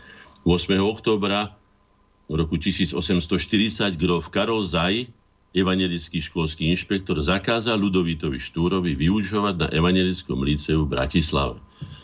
Už tak teda takto. A v roku devätnásťstodvadsaťštyri v Trenčíne četníci a príslušníci armády strieľali do štrajkujúcich textilných robotníkov, jedného zabili a štyroch ťažko zranili. Už taká to bola demokracia v tatičkovej Československej republike, že sa strieľalo do tých, ktorí boli hladní, tak ako za feudalizmu, tak aj v demokratickej Československej republike. roku devätnásť tridsaťosem deviateho októbra v Komárne sa začali rokovania medzi Česko, Slovenskom a Maďarskom, Česko pomlčka Slovenskom, tridsiatom ôsmom to už bolo po vyhlásení autonómie, a odstúpení, odstúpení vlastne po tej viedenskej arbitráži oblastí Slovenska obývaných maďarskou menšinou. No treba si povedať, že bolo to veľmi ťažké rokovanie. Česká vláda vôbec neprejavila záujem, aby nám pomohla v tomto rokovaní. Starala sa už iba o seba. No, boli sme ponechaní, ako sa vraví, sami na seba, hodení do vody. Prekonali sme tieto ťažké obdobia a nakoniec dneska nám patrí Slovensko. Aj s tými hraniciami, ktoré nám boli vtedy, vtedy, vtedy odobrané, tak si to vážme. V roku tisícosemstoštyridsaťdeväť vo Viedni asi stočlenná slovenská delegácia odovzdala panovníkovi petíciu s požiadavkou vytvorenia slovenskej korunnej krajiny. Panovník vyhlásil, že urobí v tejto veci všetko, čo je v jeho silách, čo smeruje k šťastiu a tak ďalej. Neurobil nakoniec vôbec nič v tejto veci. Sľuby sa sľubujú, blázni sa radujú, tak sa snažme, aby sme neboli tí blázni, ktorí sa radujú na niečo, čo logicky vyplýva, že Maďari sa nakoniec dohodli s Rakúšanmi a Slováci boli len na to, aby slúžili a robili obslužný personál, v čom sa veľmi hlboko mýlil pán Zabávač, nazvime ho Zabávač, Satinský, ktorý povedal, že aké to bolo krásne, to Rakúsko-Uhorsko, keď sme to mali od Jadranu a že ja neviem, Pohalič, ale a tak ďalej. My sme nemali nič, my sme mali tak akurát motiku v ruke, alebo sekeru a dreli sme na tých, ktorí možno sa tam hňácali v tých kurortoch všelijakých a v tých bádenoch a tak ďalej a tak ďalej. Takže treba sa dať do súvislosti s tým, ako to vlastne bolo. V roku devätnásť dvadsať desiateho októbra v Námestove na zhromaždení Slovenskej ľudovej strany došlo k politicky motivovaným výtržnostiam, u ktorých bol zabitý dvaja príbeženci Slovenskej ľudovej strany. Sme pred voľbami, hádam, k týmto veciam už nepríde, ale teda uvedomme si, že, že akým veciam dochádzalo aj pri politickom boji. V roku devätnásť tridsaťosem nemecká armáda obsadila slovenské územie v opäť Petržalku na pravom brehu Dunaja. Teraz bolo nedávno výročie oproti Bratislave. A keď prišiel Hitler tam, tak tomu bolo málo, tak povedal, že ešte aj Teben, teda Devín, čo bolo pre Slovákov a Slovanov poníženie, pretože ide o prvoradu pamiatku, teda pamiatku prvého rangu slovanských dejín, vlastne tam začali slovenské, slovanské kultúrne dejiny, dalo by sa povedať, alebo novodobé slovanské kultúrne dejiny, aby som bol presný. jedenásteho októbra v roku devätnásť devätnásť bol zatknutý Andrej Hlinka, obžalovaný z velezrady a bez súdu uväznený v Mírove, v Česku, neskôr v Prahe, v Podolí, po zvolení za poslanca Slovenskej ľudovej strany do Národného zhromaždenia musel byť z internácie prepustený. O jeho obvinení sa viedli polemiky, na jednej strane ho podozrievali z kontaktov s cudzími vládami, na druhej strane pripomenuli jeho zásluhy a tak ďalej. No je smutné, že tak ako Maďari, tak aj bratia Češi nám toho veľkého muža zatvárali. To bolo v Segedíne alebo v Mírove, v každom prípade bolo to za to, že presadzoval prirodzené práva slovenského národa. No, čo to tu máme ešte? dvanásteho októbra Mária Terézia roku tisícsedemstosedemdesiatpäť vydala nariadenie proti tulákom, ktoré platilo pre celé územie monarchie. Tí, ktorí neboli zdravotne postihnutí, mali prevychovať prácou, starých a chorých umiestnili do chudobincov. No tak si zoberte, že koľko razy sa riešili tieto veci, aby nebolo to, čo máme aj my dnes na Slovensku, čo ja, ja v Rači zažívam, že všelijakí povalači, asociáli by som ich nazval, páchnúci, špinaví, žobrajúci a väčšine opití a väčšine ufajčení, teda rozhodne podľa mňa ani nie chudobní, pretože toto si nemôže dovoliť ani, ani človek mnoho razy z vlastnej penzie, aby si mohol každý deň byť opitý a, a fajčiť si nejaké cigarety, hej. Tak máme to. A bolo by treba im tiež dať nejakú užitočnú prácu. Bratislava je špinavá, že sa môžeme všetci hanbiť, aké máme hlavné mesto. To je môj osobný názor. Nech sa nikto neurazí, ale nech sa ide pozrieť po Bratislave, ako vyzerá to, čo sme my chceli urobiť, nie Babylonom alebo trhoviskom sveta, ale metropolou, slovenskou metropolou. trinásteho októbra devätnásť štrnásť v Bratislave začala činnosť Albertínska univerzita. Názov dostala po manželke cisára Františka Jozefa a tak ďalej. A tak ďalej vieme, že bola premenovaná na Univerzitu Jana Ámosa Komenského, ktorý okrem iného radil v Blatnom potoku, tam jednému z tých Rákocievcov, že Slovákov treba jednoducho pomaďarčiť, čiže Slovákom nemal nikdy nejaký vrúcný, ani by som povedal, iný vzťah, ako že ich treba asimilovať a tak ďalej. Ale z tohto dátumu by sme sa mali poučiť vínom. Je smutné, a ja sa za to osobne hanbím aj ako predstaviteľ inteligencie, že nemáme univerzitu Ľudovíta Štúra. Tento špičkový intelektuál by si zaslúžil a vodca Sloven- celej generácie slovenskej inteligencie, ktorý zanechal trvalý odkaz pre celý slovenský národ aj, aj svojim dielom, aj príkladom svojho života. Nemá jednu univerzitu na Slovensku, ktorých už máme toľko, že skutočne no, už ich ani toľko netreba. trinásteho desiateho sa narodil Jozef Tiso, pochádzal z rolnícko-remeselníckej rodiny, po štúdiách teológie vo Viedni a vysvetení za kňaza, bol kaplánom na farách vo Šťadnici, Rajci a tak ďalej a tak ďalej. Od roku dvadsaťpäť bol, devätnásťdvadsaťpäť bol poslancom Národného zhromaždenia a dva roky ministrom zdravotníctva v koaličnej vláde. Po smrti Andreja Hlinku sa stal kľúčovou osobnosťou slovenskej Hlinkovej slovenskej ľudovej strany. No, táto osobnosť, hovorí sa o nej veľmi často, dokonca by som povedal, že je to skoro trvalý, že je to kontroverzná osobnosť. No, ja osobne poviem, že nie, už som to myslím hovoril, ale zopakujem to. Tiso bol naprosto jednoznačný. Kontroverzná osobnosť je tá osobnosť, ktorej slová a skutky sa líšia, alebo sa, sa rozdeľujú, netvoria jednotu. U Tisa to bolo celkom jednoznačné. Bol to, bol to, bol to katolícky farár, bol to politik, slovenský politik, ktorý slovenský národ nikdy nezradil. To, že iné národy nie sú spokojní s jeho prezidentovaním, to je možné. Takisto my nie sme spokojní s prezidentovaním mnohých iných prezidentov. Nebudem ich menovať, môžete si ich vymenovať sami. Je ich dosť, neviem, s ktorým by sme mohli byť spokojní, ktorému tak veľmi leží osud slovenského národa na srdci. Ale viem určite, a dokazujú to aj tie dokumenty, ktoré som odporučil, v tých dokumenty z tajných spisov, teda tajných služieb nemeckých, že bol neobľúbený u Nemcov, že pomáhal Židom, koľko vládal a koľko mohol, že udelil množstvo výnimiek, hovorí sa o desiatich tisícoch výnimkách, hej, a tak ďalej, a tak ďalej. Tak si urobte na základe dokumentov, my sme to neprežili ani ja, ani väčšina z tých, ktorí to počúvate, ale bolo by treba čítať dokumenty a nie ideologické súdy a odsudky. Nakoniec dokázal to svojim životom, že do dôsledku bol verný slovenskému národu a jeho posledný odkaz hovorí jednoznačne, že to bol slovenský národovec a vlastenec a tak by sme ho mali posudzovať. Znovu zopakujem, to, že sa nepáči iným, to je ich slobodné právo, majú na to právo a obyčajne to tak aj býva. Keď som raz tak uvažoval o tom, že ako vlastne rozlíšime, keď nemáme iné, iné, iné podklady, len, len tie, že ako sa kto správa ku našim politikom na základe ich správania sa, tak som prišiel na túto zákonitosť. Ak slovenského politika v zahraničí chvália, dajte si na ňo veľký pozor. Pravdepodobne to nie je slovenský politik. Ak na ňo nadávajú, je to celkom prirodzené, pretože v tomto prehustenom svete, ale aj predtým, hej, keďže ide o konflikt záujmov, tak každý, kto presadzuje svoje, tak svojím spôsobom je v určitom konflikte so svojím susedom alebo s niekým iným. Je to celkom prirodzené. V tomto prípade Tiso nebol obľúbený u tých, hovorím, u tých nacistov, ktorí nás tedy ovládali, takže, ale bol slovenským politikom, znovu zopakujem, ktorý slovenský národ nikdy nezradil. To, že zradil, a nie, že zradil, že nesúhlasil s určitými vecami, to je pochopiteľné, ale slovenský národ ako celok nezradil nikdy. štrnásteho októbra tisícosemsto, tisícpäťstoosemdesiatštyri Dobšinu v noci prepadli a vyplienili a podpálili Turci. Množstvo ľudí odvliekli do zajatia, o udalosti sa zmienili vo svojej kronike evangelický kňaz Gašpar, Gašpar Pils. No k tomuto by som povedal len toľko, že územie Slovenska, ktoré bolo láka, lákadlom najmä pre svoje nerastné suroviny, najmä zlato, striebro, ale aj železo a meď, bolo veľkým lákadlom a bolo ponechané mnoho razy, aj po veľkých prosbách, mám desiatky listov, ktoré som prečítal, ktoré písali richtári obcí, ktoré potom Turci rabovali, o pomoc. Tak Habsburgovci si žili svoj život a riešili si svoje problémy na, na západe Európy a nechali Slovákov doslova vykrvácať. Doslova vykrvácať. Slovensko bolo po týchto rabovačkách doslova vyľudnené. Potom prišli stavovské povstania, tiež za pomoci Turkov. No skrátka bola to pohroma pre Slovákov. A to, že sme prežili a že sme si dokázali obnoviť ako jediný národ v Európe po vyše tisícich rokoch vlastný samostatný štát, treba považovať za mimoriadny, doslova mimoriadny výkon. V roku devätnásťstoosemnásť, štrnásteho októbra Edvard Beneš oznámil dohodovým štátom zriadenie dočasnej československej vlády v Paríži.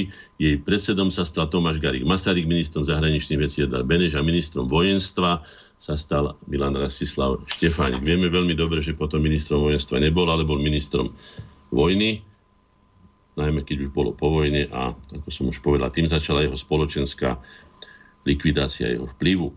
pätnásteho októbra do obce Rušovce, Jarovce a Čunovo, ktoré boli od roku devätnásťstoštyridsaťsedem, ktoré boli od roku devätnásťstodevätnásť e, e, súčasťou Maďars, e, Maďarska, opäť pričlení k územiu Slovenska.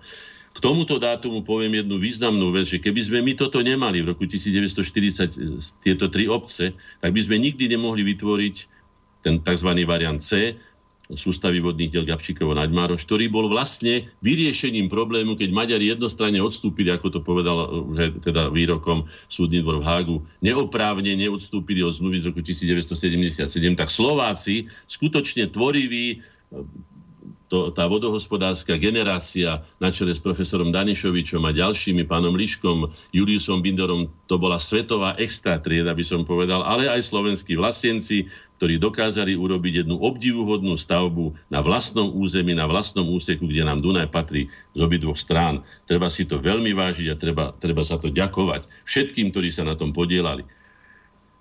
No, v osemdesiatom štvrtom roku horolezci Zoltán Demian a Jozef Sotka vystúpili na najvyšší vrch Mont Everest. Aj to patrí, vieme veľmi dobre, že pán Sotka tam na tom Evereste aj, myslím, že zostal doteraz.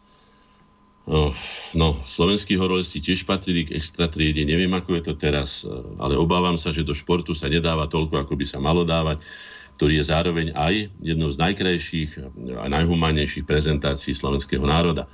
šestnásteho október tridsaťdva vo Zvolene Hlinková slovenská ľudová strana a Slovenská národná strana sa dohodli na spoločnom postupe pri presadzovaní autonómie Slovenska.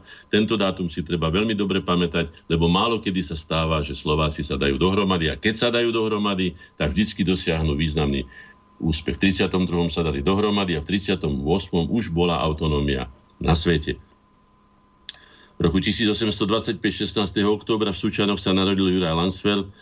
Učiteľ, dobrovoľnícky dôstojník, bol privržencom štúrovského hnutia. V revolučnom roku tisícosemstoštyridsaťosem vstúpil do dobrovoľníckeho zboru, kde preukázal veliteľské schopnosti. Po nepriaznivom vývoji vojenskej situácie, keď dobrovoľníci ustúpili, si musel skrývať sa, no vlastný strýko ho za odmenu tristo zlatých, takže nielen tridsať strieborných, ale aj tristo zlatých, vyzradil. O deň neskôr bol v Kremnici obesený. Jozef Gregor Trajovský napísal o ňom krásnu hru Smrť Ďurka Rangsfelda.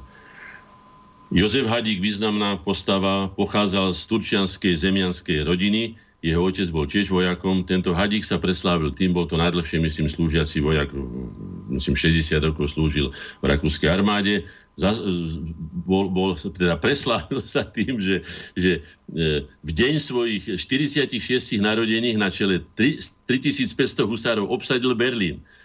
Po vyberaní výpalného vo výške dvestotisíc zlatých sa na druhý deň z mesta stiahli a teda utiekli s touto obrovskou korisťou, čo je teda frčkárina taká podobná tomu Jánovi Sobieskému, ktorý takto teda prekvapil Turkov pri Viedni. No, treba povedať, že máme aj iskru, ktorá je hodná zapamätania aj nasledovania, tak si to pamätajme, že náš maršal Hadík, teda vtedy ešte nie maršal, obsadil Berlín a s dvestotisícovým výpalným, alebo výkupným, už neviem, ako by som to nazval, sa teda vzdialil. No čo, bol obrovský, teda by som povedal, kúsok husársky doslova.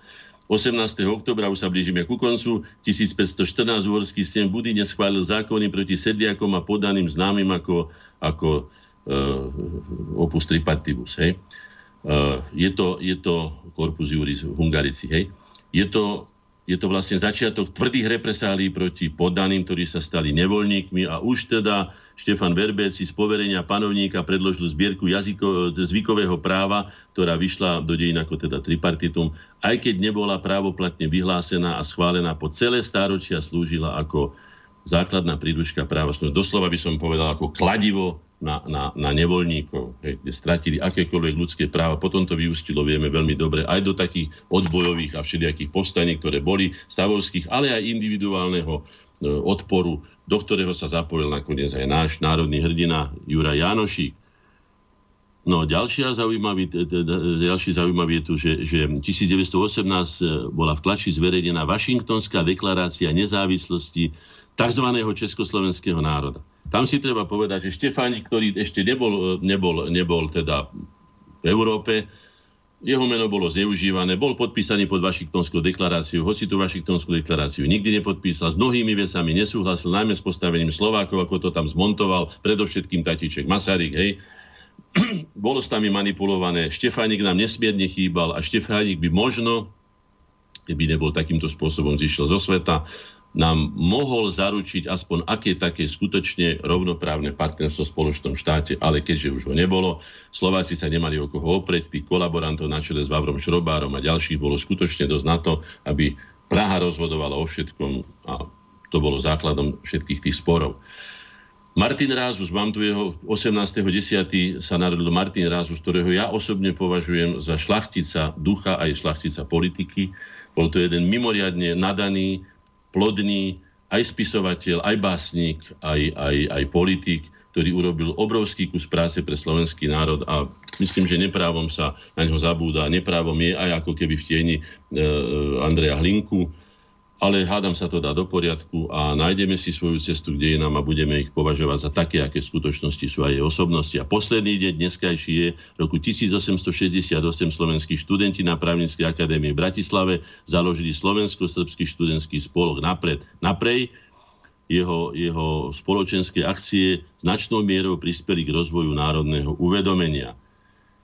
V roku devätnásťstoosemnásť, devätnásteho októbra, jediný slovenský poslanec v uhorskom parlamente Ferdinand Ferdiš Juriga deklaroval právo Slovákov na sebaurčenie, vyslovil sa za spolunažívanie všetkých národov v Uhorsku s maďarským národom na federálnom princípe. Ako slobodné národy jeho plamená reč vyvolala vlnu pohoršenia. Vieme veľmi dobre, že sa to neuskutočnilo. Potom, ako sa hovorí po Kačinej svadbe, ponúkali nám federáciu, ale to už vtedy, keď už vlastne vznikal Československý štát. A posledné, v roku devätnásťstoštyridsaťpäť prezident Československej republiky Edvard Beneš vydal dekret o menovej reforme. Zaviedla sa československá koruna ako jednotná mena na území celého štátu. Bolo to prvého jedenásteho, zhodou okolností si je to moje narodeniny, ale je to veľmi smutný dátum pre Slovákov. Výmena za doterajšiu menu protektorátnu českú korunu a slovenskú zjednotili jedna ku jednej, dobre počujete, hoci na čiernom trhu a všeobecne sa vymieniala jedna česká koruna, teda jedna slovenská koruna za desať českých protektorátnych korún, čiže jedna ku desať. Čiže takto nás bratia Češi doslova okradli a zrazili na kolená, pretože Slovensko bolo relatívne prosperujúcim štátom, určite najprosperujúcim okrem Švajčiarska vo vojnovej strednej Európe. A za trest, že sme si dovolili vlastným, vlastný štát mať a, a riadili sme si ho tak, ako sa teda dalo v tej, v tej, v tej vojnovej mašinérii. Za to sme boli teda potrestaní okrem iného aj týmto. Týmto končím. Mrzí ma, že nemám lepšiu správu, ale dúfajme, že lepšie správy. No, tak kalendárium sa skončilo.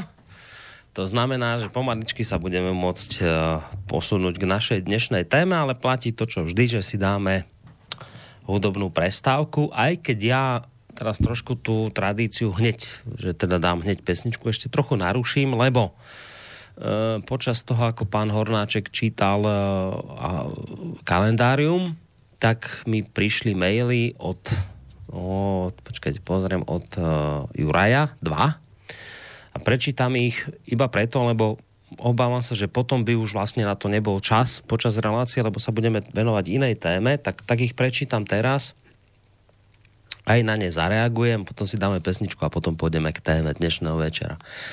Takže čo mi píše Juraj, ktorý vlastne reaguje na ten môj dnešný úvod. Dobrý večer, Boris, prosím ťa, považuješ za slušné to, keď v tom videu Lívie je záber na tú Natáliu, Natálii, a hneď za tým záber, kde Jim Carrey, kde ho naťahuje na zvracanie, tak ako manipuluje tzv. Slušné Slovensko, tak manipuluje Lívia, ktorá na základe obyčajnej reklamy, prosím ťa, Boris, neriešim problém reklama manipulácia, konšpiruje o svetovom sprisahaní za multikulty el gé bé té. Už sa prestante pozerať na veci z tej jednej strany, pravda je niekde uprostred. A ten istý Juraj potom ešte vlastne poslal doplňujúci mail. Nedá mi, Boris, z teba sa stáva to, pred čím si sám pred rokmi varoval ostatných, žiješ v bublinke prudko konzervatívne zmýšľajúcich ľudí a stávaš sa jednostranným, svet a ľudia v ňom sa nedelia na konzervatívcov a liberálov. Pravda je, že väčšina ľudí je niekde uprostred, preto mi vadí to jednostranné ospevovanie tej primitívky Lívie, ktorá je len zrkadlovým odrazom farskej. Juraj. No, Juraj.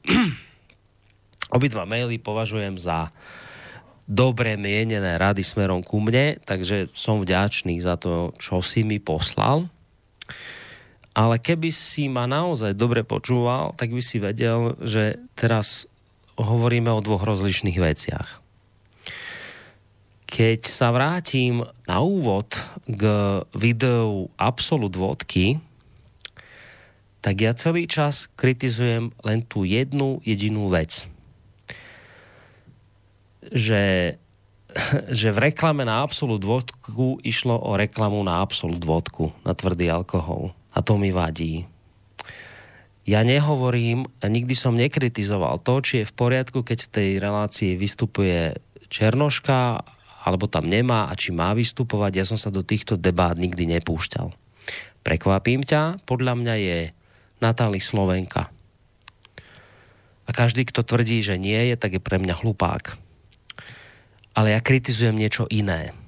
Ja kritizujem od samého začiatku to, že sa tu ľudia nechali zblbnúť len tým, že im niekto podhodil čierne dievča. Nechali sa zblbnúť a z reklamy na tvrdý chlast zrazu začali blúzniť o reklame na boj proti rasizmu. O tom to hovorím. V prípade reklamu na, reklamy na Absolut vodku. A podľa mňa sme v tomto zajedno. Podľa mňa to chápeš aj ty. Že keď niekto natočí reklamu na Absolut vodku, tak je to v prvom rade reklama na chlast. Ja toto kritizujem. Ja sa do iných debát o tejto reklame nezapájam a nezaujímajú ma. Ja hovorím o tom, že je nenormálne, keď niekto natočí reklamu na tvrdý chlast, reklamu na to, aby sa predával tento tvrdý chlast a oklame ľudí, lebo im povie, viete čo, ale vy vlastne teraz bojujete za lepší svet. Toto mi vadí. K inému ničomu sa nevyjadrujem pri tejto reklame. A pokiaľ ide o Líviu, ja som, keby si ma dobre Juraj počúval, tak by si zistil to isté, čo teraz hovorím pri tejto reklame. Ja nehovorím, ani som sa nikdy nevyjadroval k obsahu toho, čo hovorí Lívia.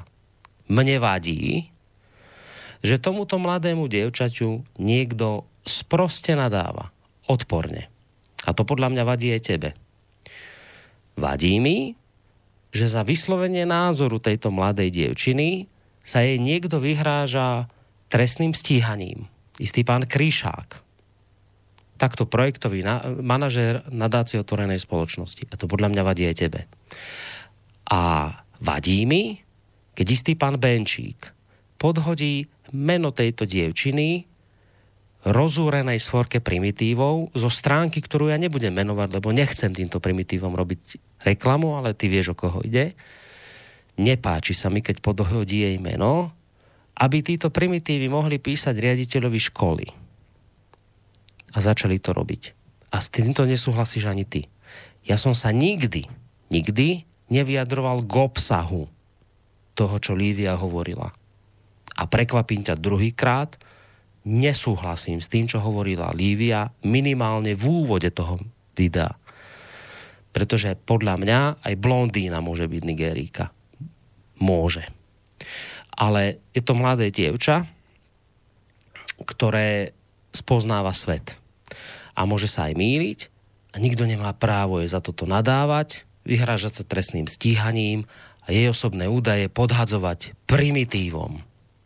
A podľa mňa v tomto súhlasíš aj ty so mnou. Takže, keď ma budeš na budúce kritizovať a posudzovať, dobre počúvaj, čo hovorím. A teraz ideme na pesničku.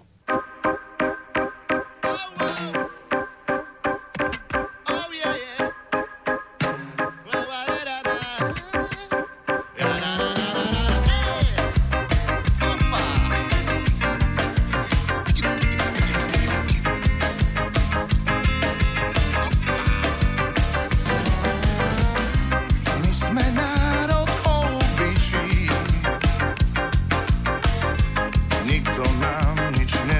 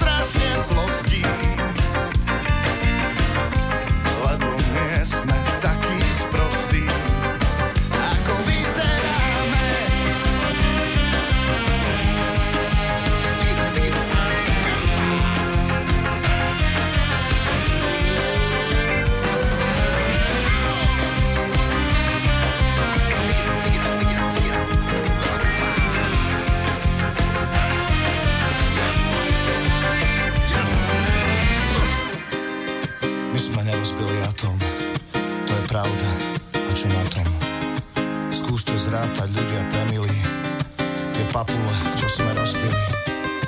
My sme neponúkli svetu Pythagorovú vetu a napriek tomu sme tu. A s tým sa treba zmieriť, aj keď sme ešte trochu mladí.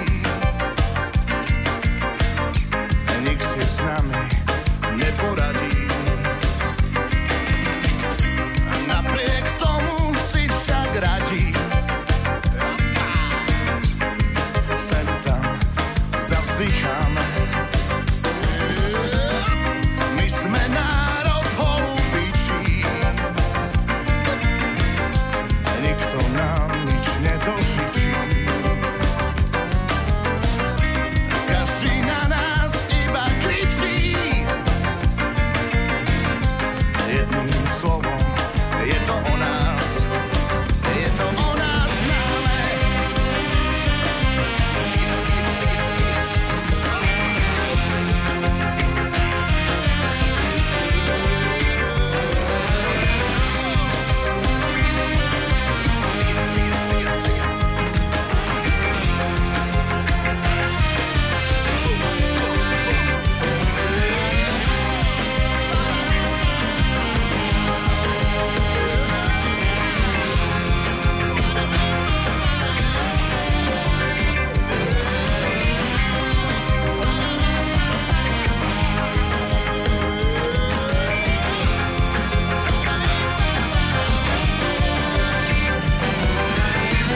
Počúvate reláciu Slovenské korene s akademickým maliarom Viliamom Hornáčkom dnes na tému autorita a celebrita. E, v prípade, že budete mať chuť, maily studio zavináč slobodnyvysielac bodka es ká, telefón nula štyridsaťosem tristoosemdesiatjeden nula jeden nula jeden alebo možnosť reagovať aj cez našu internetovú stránku, keď si kliknete na zelené tlačítko otázka do štúdia. Podľa tej upútavky, ktorú sme zverejnili na našej internetovej stránke, e, by to malo byť dnes predovšetkým táto relácia o hľadaní, hľadaní podstaty rozdielov medzi obsahom pojmu autorita a medzi dnes módnym označením celebrita. Malo by to byť o tom, že by sme si mali klásť otázky a samozrejme hľadať aj odpovede, ako je to vlastne s pojmami slov a hlavne s tým, keď slovám priraďujeme iný než pôvodný význam, prípadne ich nahrádzame inými takzvanými trendy výrazmi. Uh, a mali by sme si klásť aj otázku, či, či súvisí aj zmena pojmov slov s nejakou stratégiou, ktorej cieľom je povedzme zmiasť a oklamať ľudské vedomie, alebo ide naozaj len o, o nejaký neškodný spoločenský jav, ktorý poukazuje na to, že sa spoločnosť vyvíja a že je to normálne. A rovnako by sme dnes večer mali hľadať odpoveď aj na to, aký to má vlastne všetko dopad. Najmä na tú neskúsenú časť našej populácie, čiže na deti a na mládež. Tak o tomto všetkom to by malo dnes večer byť. A samozrejme bude to aj o tom, na čo sa vy budete pýtať, v prípade, že sa pýtať budete. Ale teraz už dám opäť priestor pánovi Hornáčkovi, aby túto tému otvoril. Takže nech sa páči, pán Hornáček. Áno, maličkú poznámku k tomu, čo teda ste mali tú výmenu názorov, tak pani alebo slečna Lívia je ojedinelým bojovníkom, ktorá bojuje doslova, aby som pás holými rukami a hovorí svoj názor, alebo názor určitej skupiny ľudí, ktorá je v totálnej menšine, najmä teda silovej menšine, na ktorú sa hrá obrovská presilovka globálnych médií, ktoré presadzujú celkom otvorene multikulty ideológiu. To, čo to rozpráva, akej konšpirácii, ten pán, neviem, som zabudol jeho meno, ale to je nepodstatné, o jakej konšpirácii. To je predsa, už predsa povedali, pamätám si tie výroky zo strany britského predsedu vlády, že vlastne multikulturalizmus je zdrojom, zdrojom terorizmu, pretože keď sa dostane určitá skupina do určitého počtu, tak začne samozrejme hľadať svoj výraz, aby sa zúčastňovala aj na moci, začne o ňu bojovať, hej. A keď máte takých skupín, jedna okolo mešity, druhá okolo, ja neviem, kresťanského, potom zase, ja neviem, evangelického chrámu, alebo štvrtá okolo židovského a tak ďalej, no tak predsa som vám čítal, že už v Alexandrii vznikali etnické nepokoje na základe toho, že každý sa chcel presadiť. Takže o čom to on rozpráva, ja neviem, či žije v tomto svete, ale to len ako na okraj. Obrovská mašinéria, ktorá toto presadzuje, ktorá to vnúcuje, hej, ktorá vie veľmi dobre, ako som povedal, však je predsa nezmyselné, aby černoci žili za polárnym kruhom a eskimáci prišli do rovníkovej Afriky. Hej. To sú už také absurdity. Na čo je to potrebné? V jednotlivých prípadoch sa to dá aj znieť, no tak sa stane, no. A ja poznám tu na Slováka, ktorý neviem, či netancuje dokonca v Sluku či v Lučnici. Toho chlapca som poznal ešte, keď sa narodil. Na Štrkovci, keď sme bývali, jeho otec, koho tu urobil so slovenskou mamičkou, chlapča bolo čierne, hej.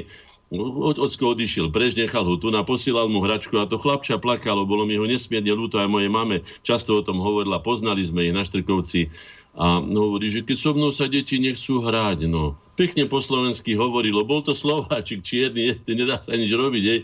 Ja sa pýtam, na čo je to potrebné robiť? Kvôli čomu je to potrebné robiť? Je to nevyhnutné? Je to, je to na programe dňa? Je to potrebné? Alebo niekto chce urobiť to, čo je podstatou tohto procesu? Spôsobiť chaos a napätie. Už som to povedal jasne a myslím, že to platí všade na svete. Dajte vrabca medzi síkorky a dajte síkorku medzi vrabcov. Dajte Trnaváka medzi Košičanov a Košičana medzi neviem koho. Dajte... Na čo robíme proti prirodzeným ľudským vlastnostiam, ktoré dobre poznáme, na čo sa hráme s ohňom? No, hráme sa na to, pretože zbrojný komplex potrebuje jednoducho žrať a nemá dostatok konfliktov. Je nás priveľa podľa tých ľudí, ktorí chcú chodiť po prázdnych cestách na svojich zlatom, ja neviem, vykladaných autách. Zavaziame im, je nás veľa, je nás osem miliárd. Hľadajú sa spôsoby, nevidíte, čo sa deje na Ukrajine. Ako sa tu porušilo medzinárodné právo, že sa Nový Mníchov urobil v Rambuje, bombardovalo sa civilné obyvateľstvo, rušili sa civilné tieto, by som povedal, stavby, ktoré nemali nič spolu. Na, voj, na vojakov sa tuším ani ne, veľmi nezautočilo v tej Juhoslávii a tak ďalej. To nevidíte, že sa to tu deje? Že, nečítal som vám z, z pána Sereša, ktorý povedal, že, že subverzia, čiže podvracanie, že ho to najviacej baví zo všetkého, že druhý krvácajú za to, ako on sa díva a baví a mladých proti starým a to všetko. Na čo to čítam? Ten pán, ja neviem, či počúva, alebo nepočúva. Ak nás počúva, nech si uvedomuje, o čom tu hovoríme a na, na aké dôkazy my používame. Nie, že svoj názor, môj názor nie je zaujímavý, no. A poďme teda k tejto téme, lebo sa nedostaneme. Hej? V súčasnom, teda čoraz zložitejšom svete, kde už je skutočne tak neprehľadné množstvo informácií, že len odborníci na tú, ktorú časť vedia sa ako tak informovať o tom, čo sa vlastne v skutočnosti deje, sme doslova, by som povedal, mystifikovaní, že nám zatajované všetko, čo, čo je podstatou tých procesov, je potrebné sa radiť. Sám človek tieto veci nezvládne. A teraz otázka znie, a s kým sa budeme radiť? Ja sa spýtam, s nevzdelancami? Za sociálmi? S morálnou spodinou? Alebo so vzdelanými odborníkmi a s morálnymi autoritami? Tak ja nebudem odpovedať, ale vy si odpovedzte, hej? Všetky doterajšie civilizácie a kultúry od počiatku dejín, ako ich ja poznám, ako ich poznáme a môžeme poznať aj všetci, knižnice sú otvorené, od vzniku ľudských spoločenstiev vytvárali poradné skupiny, také konzília, aby najmä v krízových stavoch, akých momentálne sa nazýva celé ľudstvo, nielen my Slováci, celé ľudstvo sa nazýva neuveriteľne zápalnej situácii, ktorá môže každou sekundou vybuchnúť, možno, že rozhodnutím nejakého psychopata, alebo ja neviem, šialenca, alebo ja neviem, omylom, alebo neviem čím všetkým. To sú automatické systémy už dneska, ktoré ľudia len spúšťajú, alebo potom si oni robia, čo sú. Aby sme našli čo najvhodnejšie východisko pre svoj život a pre jeho ďalší rozvoj. Múdrci, proroci, rady starších, skúsených, vzdelancov, odborné a morálne autority. Pamätám si na konzília u lekárov, hej, keď prečo, primár je primár, hej, alebo má na to vzdelanie, je to doktor vied, alebo neviem čo, ale predsa len si zavolá, kde je ťažko chorý pacient. A stalo sa, ja som to aj zažil osobne, že mladé dievča, mladá lekárka, prišla na riešenie, ktoré pomôže, a po výborne je to tak. To znamená, že je to overený spôsob, že sa radíme s ľuďmi, ktorí sú vzdelaní, múdri, ktorí podľa všetkého majú teda aj morálnu chrbticu a preto o nich môžeme hovoriť ako o skutočných autoritách, teda prirodzených autoritách. No a čo sa deje dneska? Keby som tak povedal, že ten súčasný trend tak charakterizoval, hej, tak stručne. Ideme od autorít k celebritám. Ideme od podstaty k povrchnosti. Je tu klesajúca tendencia úcty k hodnotám. Pritom sú to hodnoty, ktoré boli overené stáročiami. Podľa tohoto sme žili, isté, že boli všelijaké krízy, ale sme aj identifikovali, že to, čo spôsobilo krízu, tomu sa vyhneme teda, tam sa už nepodkýňajme ďalej. A to, čo teda bolo dobre, tak to tradujme, hej? Úpadkom kultúra civilizácií sa vyznačuje celkom opačným správaním sa, ako som povedal, že teda pozývame si múdrych, morálne autority, robíme konzília, radíme sa a tak ďalej. A tie fázy, keď ich tak pozvolna iba teda budem charakterizovať, sú prvé, v prvom rade je to narušenie a rozpad skúsenosťami overeného hodnotového systému. He? to presa dochádza tu na. To vidíme, musíme to vidieť. Mám tu na desiatky, čo si fotím, taký seriál, sa to volá Signum doby. Mám tu na mnoho, niečo z toho potom aj poviem, hej. Len také, čo tu narýchlo poviem. Rasputin, Krysár, Bátorička. No, ako keby neboli iné témy, to už ako nie, už ako neexistuje, alebo už dneska vidíme len e, holé ženy súložiace s chlapmi, alebo medzi sebou, to ešte lepšie teraz, to už je modernejšie, hej. Ale nevidíme, že niekto je hodnoty vyrábať. Vidíme nejakého roľníka, ktorý pracuje, ktorý má starosť o to, aby teda dorobil chlieb. Aj pre toho najbohatšieho miliardára, pretože zrejme tých papierových ani zlatých peňazí sa nájsť nemôže ani Rockefeller, ani, ani Rothschild, ani nikto na svete. No, tak to je také vec, hej. Tuto mám plagát. Fuck you, pán profesor. Už je to slovo fuck you, o ktorom vieme veľmi dobre, čo znamená v angličtine, hej. A ktoré je tak všeobecne známe, že... A objaví sa, to nie je zakryté, že to je napísané nie fuck you, ale fuck you, pán profesor. Neviem, o čom v tom filme je, ale vidím tu hrču mladých ľudí a všetci sa tak usmievajú, ako keby to bolo v poriadku. Neviem si predstaviť, a to nie som taký starý, aby som si nepamätal, že učiteľovi sme nemohli nejakým spôsobom povedať ani len, že je hlupák alebo somár. To sa jednoducho nepatrí. Sme civilizované bytosti. Ak máme nejaké spory, nech sa páči, máme na to spôsoby, ktoré sú kultúrne. My sa dostávame na úroveň slamov alebo posledných. Ja, kde to začalo? Ja tu mám ďalší plagát. Rolling Stones. Kultová, alebo jak by sa to dalo, firma popmuziková. Aký, aké má logo? Vyplazený jazyk, hej? A vedom je napísané no filter. To znamená no filter čo? Akože nebudeme sa filtrovať. To znamená, že čo nám vypadne z úst, aká stina nám ufrkne, čo nám prinesie na jazyk, alebo čo to okamžite flochneme niekomu medzi oči a tak ďalej. To je v pohode? Hej? Dobre si uvedome, v akom čase tu žije. Si zoberte si len tú taký ten krč, to, ten, ten európsky absurdistan, takzvaný liberálny, hej, že teraz je ochrana osobných údajov, teraz sme videli, že čo robia s pani alebo slečnou Líviou, hej, aké osobné údaje, ve, to je trestné. Zverejňovať ich a ešte na ňu poštvať nejakú svorku, ja neviem, nechcem sa vyjadriť ne, ne, nevhodne k tomuto, ale nemám veľmi, veľmi príjemné slovo na jazyku, hej. A tuto mám také zaujímavé, ako ľudia parodujú to. To je napísané, moja žena bola teraz na veľkom školení, kde sa hovorilo o tom, že čo všetko sa nesmie a tak ďalej. Pritom sa vie, o našom zdraví vedia všetko. Majú vykradnuté počítače zdravotných poisťovní, vedia presne, čo máme, aké lieky bereme. To všetko ja hráme sa tu na takéto, na takéto, no, na takéto podvody. Že, že ochrana osobných údajov. My už nemáme žiadne súkromie. Presne vedia, koľko chodíme, kam, chodia s nami mobily, sme vlastne fakticky čipovaní a tak ďalej. Ale chcem povedať, ako si ľudia z toho urobili teda ako dobrý deň a, a ako t- ten absurdistan obrátili. Tuto ide to internetom a tu je napísané, že sestrička vyjde pred dvere ordinácie, povedzme u, u ja neviem, urológa, alebo sexuológa, alebo ja už neviem, u kožiara, hej, a po, hovorí toto. Kvôli nariadeniu é ú o ochrane osobných údajov nemôžem povedať verejne vaše mená. Takže prosím, aby do ordinácie prišiel pán so syfilisom a pripravila sa pani s nesavým výtokom do spoši. No. Toto to máte, to skutočne ľudia majú viacej zdravého rozumu ako celá tá svorka tam, čo sedí v tom, v tom, v tom, v tom Bruseli, ktorá nám na, na čele s tým väčšine opitým Junckersom, ktorý skutočne už toto nemá tváre. To si treba uvedomiť, že toto je posledná štácia akejsi dôvery, keď jeden človek je sústavne opitý a správa sa tak, ako sa správa, tlapka tam objíma, oslintáva sa všetko, však to je niečo hrozné. No. Z čoho to vyrastá? Pani špeciálna, z čoho vlastne vychovávame a čím uvedome si, že toto, čo som tu pozeral, ešte sú tu samozrejme iné. Tuto máte giga zážitky v akejsi firmy Orange, alebo čo, hej, tanec pod hviezdami, raňajky, obedy, kamoši, Orange zóna, požičaný stan, hudba, ako keby život nebol ani nič iné, ako keby to bola všetko len srandičky, srandičky, tuto, neverná. Ako je to, počkajte, musím si to lepšie prečítať, čo to tu je napísané. Viečne, viečne tvá nevierná, hej. Promiskuita sa akože spolahlivo propaguje a to je akože to je strandičky, že to není. Kto videl rozvrátenú rodinu a pozná, čo tie deti, ako sa, ako, ako sa cítia, aký majú zničený mnohorazí život, alebo aj tí, tí ľudia ako takí. Len pre také veci, že, že nevierná to, akože samozrejme, akože nie. Už taká mamička, ktorá sa stará, ktorá varí, ktorá, ktorá ja neviem, žehlí, perie, stará sa o deti, vychová, to je taká papuča, to je taká čučmina, hej? Takto, toto, sú, toto je hodnotový systém našej spoločnosti, hej. E, čo to tu je napísané? Masaker cien, už tak, masaker. Tak už sa nepovie, že zľava, to už nestačí. Inak treba dávať veľký pozor na dvíhanie prahu citlivosti. To je presne o tom. my už budeme natoľko necitliví, ako som to hovoril na nedávnom stretnutí so študentami, ktorí boli zaštoplovaní tými, tými nahrávačmi a prehrávačmi. Som ich upozornil na to, že lekári hovoria celkom jednoznačne, že tá jemná blanka toho, toho, toho prenášača zvukov, toho bubienka, zhrubne, že sa im môže stať, že v tridsiatke už budú vlastne skoro hluchí, že ho budú mať ako hroch, to už nebude prenášať nič.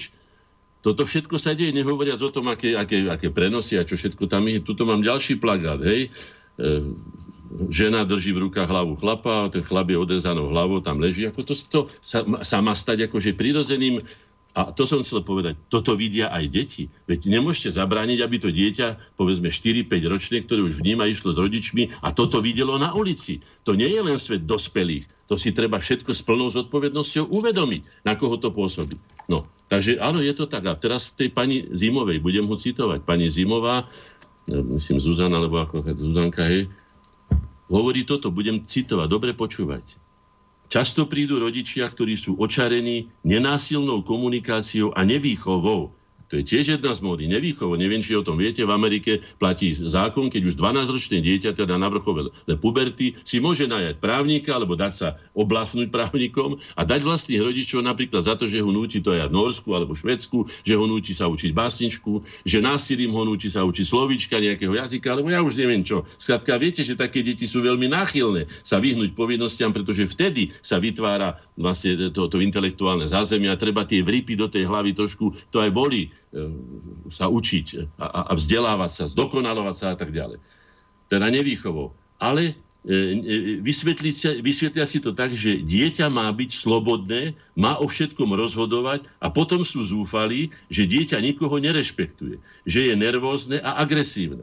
Prídu s deťmi okolo štyri päť rokov, doma to ešte nejako zvládnu, ale keď e, pre dieťa aj rodičov je veľmi ťažké fungovať, ak dieťa nemá hranice.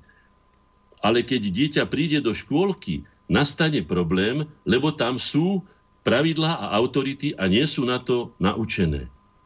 A teraz ja sa spýtam, kto je zodpovedný podľa trestného zákona za deti do pätnásť rokov? Nech vyvezú čo? No rodič. Ja sa spýtam, a akú autoritu má rodič, keď je považovaný za hlupáka, za človeka s krpcami a z minulého storočia, zápecníka a neviem čo všetko, čo z neho urobia tieto vydarené liberálne médiá, keď povedia, no čo si, za... daj si Marišku. Teraz, som, keď som videl tých, čo tam sa opájajú tou Mariškou a zadimujú sa v Kanade, tak vidím, že sa skutočne tá, tá rakovina rozkladu západnej civilizácie skutočne zahryzla prihlboko. Obávam sa, že osudová definitívne. Obávam sa, ale rád by som sa mýlil. V tomto prípade by som sa veľmi rád mýlil, že to tak nie je, že nájdeme nejaké občerstvujúce zdroje, že sa revitalizujeme, že skutočne nevydáme sa cestou smrti. Veď každý veľmi dobre vie, čo je to závislosť. Závislosť, každá závislosť nás zbavuje slobody. To som vždycky hovoril mladým ľuďom. Musíme dýchať, musíme piť, musíme jesť. To sú naše závislosti, ktoré sú nám nútené. Čiže slobodný človek neexistuje. Úplne slobodný, ako si to myslia, ako to hovorí liberálna filozofia, takzvaná filozofia, takzvaná liberálna, nemôžem to inak nazvať, ktoré cieľom je spôsobiť chaos, zmiasť ľudí, dostať ich do slepých uličiek. Inak to nejde. To je flákanie, tu jasne hovoria, že vychovávať deti nevýchovou. To čo je za, prepáčte, že poviem, tento raz, po... čo je to za debilinu. Už iný výraz ma ani nenapadne. To je zlomyselnosť voči ľuďom. To dieťa potrebuje doslova, aby som... Po... Však to máte... Pozrite sa na rôzne civilizácie. Číňania veľmi tvrdo vychovávajú svoje deti. Prísne, otec je posvetný a tak ďalej, a tak ďalej, a tak ďalej. Je? A pozrite sa na liberálnu spoločnosť. Doteraz preberá žezlo. To ideme skutočne podľa nejakých pár, ja neviem, zvrátených ľudí, ktorí úplne zvrátene pochopili zmysel života aj zmysel výchovy ako prípravy na život, lebo výchova je prípravou na život. Že dieťa nemôže zažívať stresy. Dieťa musí zažívať stresy, pretože sa, samozrejme, nie zabíjajúce, ale pozvolné a musíme na ňo nakladať, aby sa naučilo tie stresy zvládať, keď bude dospelé. Lebo jedného dňa ani ocko, ani mamička nebudú a bude musieť tie veci riešiť samo. Niekedy aj za celú spoločnosť, ako povedzme predseda vlády, alebo ja neviem, prezident, alebo neviem kto. A kde sa to naučí? To dieťa musí vedieť aj, čo je to bolesť. Musí vedieť všetko. Musí byť pripravené skrátka na život. Tuto to hovorí táto špeciálna pedagogička skutočne. Ja to nazývam zvrhlosti liberalizmu. Deti sú obeťami zámerného spôsobovania chaosu. Kto je zodpovedný, ako som to povedal? Ten, kto je zodpovedný ten musí mať aj autoritu a musí byť vybavený aj príslušnými právomocami. Inak nie je potom právom, aby mohol niekto jeho súdiť a brať na zodpovednosť. Ja na autoritu, neviem, či som vám hovoril ten príbeh, alebo nie, som to mojej žene vysvetloval, keď sme sa zobrali, samozrejme, keď sme si vyjasnili, komu čo patrí, tak došlo aj k rôznym, teda by som povedal, výmenám názorov medzi nami, ako otcom a matkou. A ja som teda deti nikdy nebil. To mi môžu dosvedčiť moje deti, aj, aj susedia, aj kadekto. Hej. Ale keďže mám taký hlas, ako mám, tak keď ja som zakričal a keď som dačo povedal a dôrazne som na tom trval, tak všetci vedeli, čo sa má diať, aj moje deti. A stalo sa nám to, že sme dostali nový byt na ôsmom poschodí a môj Andrej, starší syn, vtedy mal dva a pol roka, a sme samozrejme robili poriadky, nemali sme ešte ani nábytok, ani koberce, ani nič, otvorené okná a tak ďalej. A naraz idem a pozerám, že je do pol pása vyklonený a kýva deťom na, na, na, na pieskovisku a kričí na nich čosi. Samozrejme, že som nezakričal, lebo to v tomto prípade nebolo vhodné, ale som ho dal dolu. Povedal som mu, čo to nesmie robiť, som ho prehol cez koleno a dobre som mu naložil nazad. Dobre. Nie preto, že by som ja ho potreboval zbiť, ale aby si navždy zapamätal, že toto nesmie už nikdy urobiť. Samozrejme, že boli aj plače, aj hento, aj žena na mňa kričala. A potom som jej povedal, Katka, podri sa. Sedia rodičia, ako sa nám často stávalo, boli sme mladé rodiny, na pieskovisku a deti sa hrajú s loptou. Tedy ešte nebola ani toľko avda, ako bolo teraz. A teraz tá lopta, viete, ako sa deti vedia zabrať do hry. Lopta uteká, dieťa uteká za ňou, ale vy vidíte, lebo dieťa je zabraté do hry, že sprava či zľava ide lietadlo, vlastne lietadlo, prepáčte, automobil, auto, alebo aj motorka, to je jedno. A to dieťa sa skôr alebo neskôr zrazí a môže to byť fatálne. A vtedy je potrebná autorita, je nevyhnutná autorita aj toho môjho hlasu, keď poviem stoj! A v tom okamihu to dieťa musí vedieť, že ten otec to nemyslí s ním zle, že otec mu chce pomôcť a musia mu ze- nohy vráz, ako sa vraví, do zeme. Tak to musí byť. Inak sa deti vychovávať nedajú. Ak sa inak vychovávajú, vychová sa z nich blato, vychová sa z nich človek nepripravený na život. To ja podpíšem vlastnou krvou a môže prísť aj desať psychológov zo Spojených štátov. Mne to nikto nevyvráti, pretože to je moja životná skúsenosť a deti mám vychované dobre. Takže len toľko to, aby sme si boli teda jasní. Tie fázy úpadku, čo som povedal, narušenie a rozpad skúsenosťami overeného hodnotového systému. To je tu na na dennom poriadku. Máme tisíce dôkazov na to. Druhé, tolerancia k úchylkám a zvrhlostiam. Máme to, prosím vás, mám tu na... Kto sa to... To, to, to, to si hneď aj vyhrabem, tú našu slovenskú čičolínu by som ho nazval. Cigániková sa volá, či ako slovenská poslankyňa. Ktorá sa... Áno, áno, Cigániková. Asi idete o tých psoch a mačkách hovoriť, predpokladám. Prosím? Že asi idete hovoriť o tých psoch a mačkách pri pani Cigánikovej. Tuto to mám, ja, sa, ja som si samozrejme, ja som, viete čo, ona tu položila otázku, ktorú by jeden poslanec Národnej rady nemal položiť. Hej. Jednak to, že bez nohavičiek sa tam ako prezentuje, alebo s odhaleným zadkom, ako som videl, je fotografie, hej. To už samo o sebe, lebo bola taká čičolina, hej, z neonacistickej strany v, v Taliansku, dávnejšie, to je možno pätnásť dvadsať rokov, neviem, ktorá tiež sádzala na to, že teda šokovala a úplne utávala pozor na seba takými vecami, na ktorými nemala a to, čo by mala robiť. A tá Cigániková sa pýtala, čo vám prekáža na tom, ak sa niekto považuje za psa alebo mačku. Budú tým ubližovať niekomu, alebo sú zlým vzorom pre deti? No, samozrejme. Predovšetkým tým, že sa niekto považuje za mačku, dokazuje, že nie je normálny. Pretože nie je psom ani mačkou. To je prvá vec. To je psychopatická. To je normálna diagnóza. Poďalšie, či tým ubližuje niekomu? No predovšetkým ubližuje sebe ako o sebe, to je prvá vec, ale ubližuje aj ľuďom ako takým. Človek predsa nie je pes ani mačka. Ani mačka nie je pes a pes nie je mačka. Každý je niekým. To znamená, že ubližuje sa tu tým, že sa mýlia pojmy, že dáva sa iný obsah. Človek nemá čo sa hrať na psa, alebo, alebo tváriť sa ako pes, alebo sa dokonca cítiť, či považovať dokonca za psa. Hej. Tak to je, ja, ja čudujem, že ten pán druhý, neviem, ak sa volal, hej, Mazurek, je ne, tak to neodpovedal. A či sú zlým vzorom pre deti? Však pochopiteľne. Veď ak takýto absurdný svet a takéto absurdné správanie predvádzajú dospelí ľudia, tak od tých detí nemôžeme čakať nič iné, lenže to posunú ešte do absurdnejších rozmerov, až by som povedal do úplného blázinca. Tak je to, pani Cigániková. Môžete sa hanbiť. Hanbiť sa môžete. Vy ste matka, neviem, či ste matka, ale by som s vami nechcel mať dieťa za žiadnych okolností. Je, je to matka. Áno, no tak to je teda veľmi, veľmi, veľmi smutné, hej. A čo sa týka, viete, aj tie Serešové napadá, na, na, napadá, že to je nadácia nie otvorenej, ale nadácia ochorenej spoločnosti. Ochorenej. Ja by som sa spýtal pána Sereša, o ktorého toľko razy hovoríme, že a vy ste dali kľúče od vašich trezorov akože to máte, alebo ste si vypli dvere na vašich zámkoch, lebo ja niekde bývate. Je otvorená spoločnosť. Vy čo, čo my o vás vieme? My ani nevieme, či je to vlastne vaše meno. Či operujete vlastnými peniazmi, alebo cudzími. Ste zatajení. Hráte sa na niečo, čo nie ste. Hovoríte, že ste Bohom, alebo že sa cítite byť Bohom. Veď to sú psychopatické veci, keď sa niekto vyhlási za Napoleona, alebo za niekoho iného, než kým je. To sú normálne diagnózy.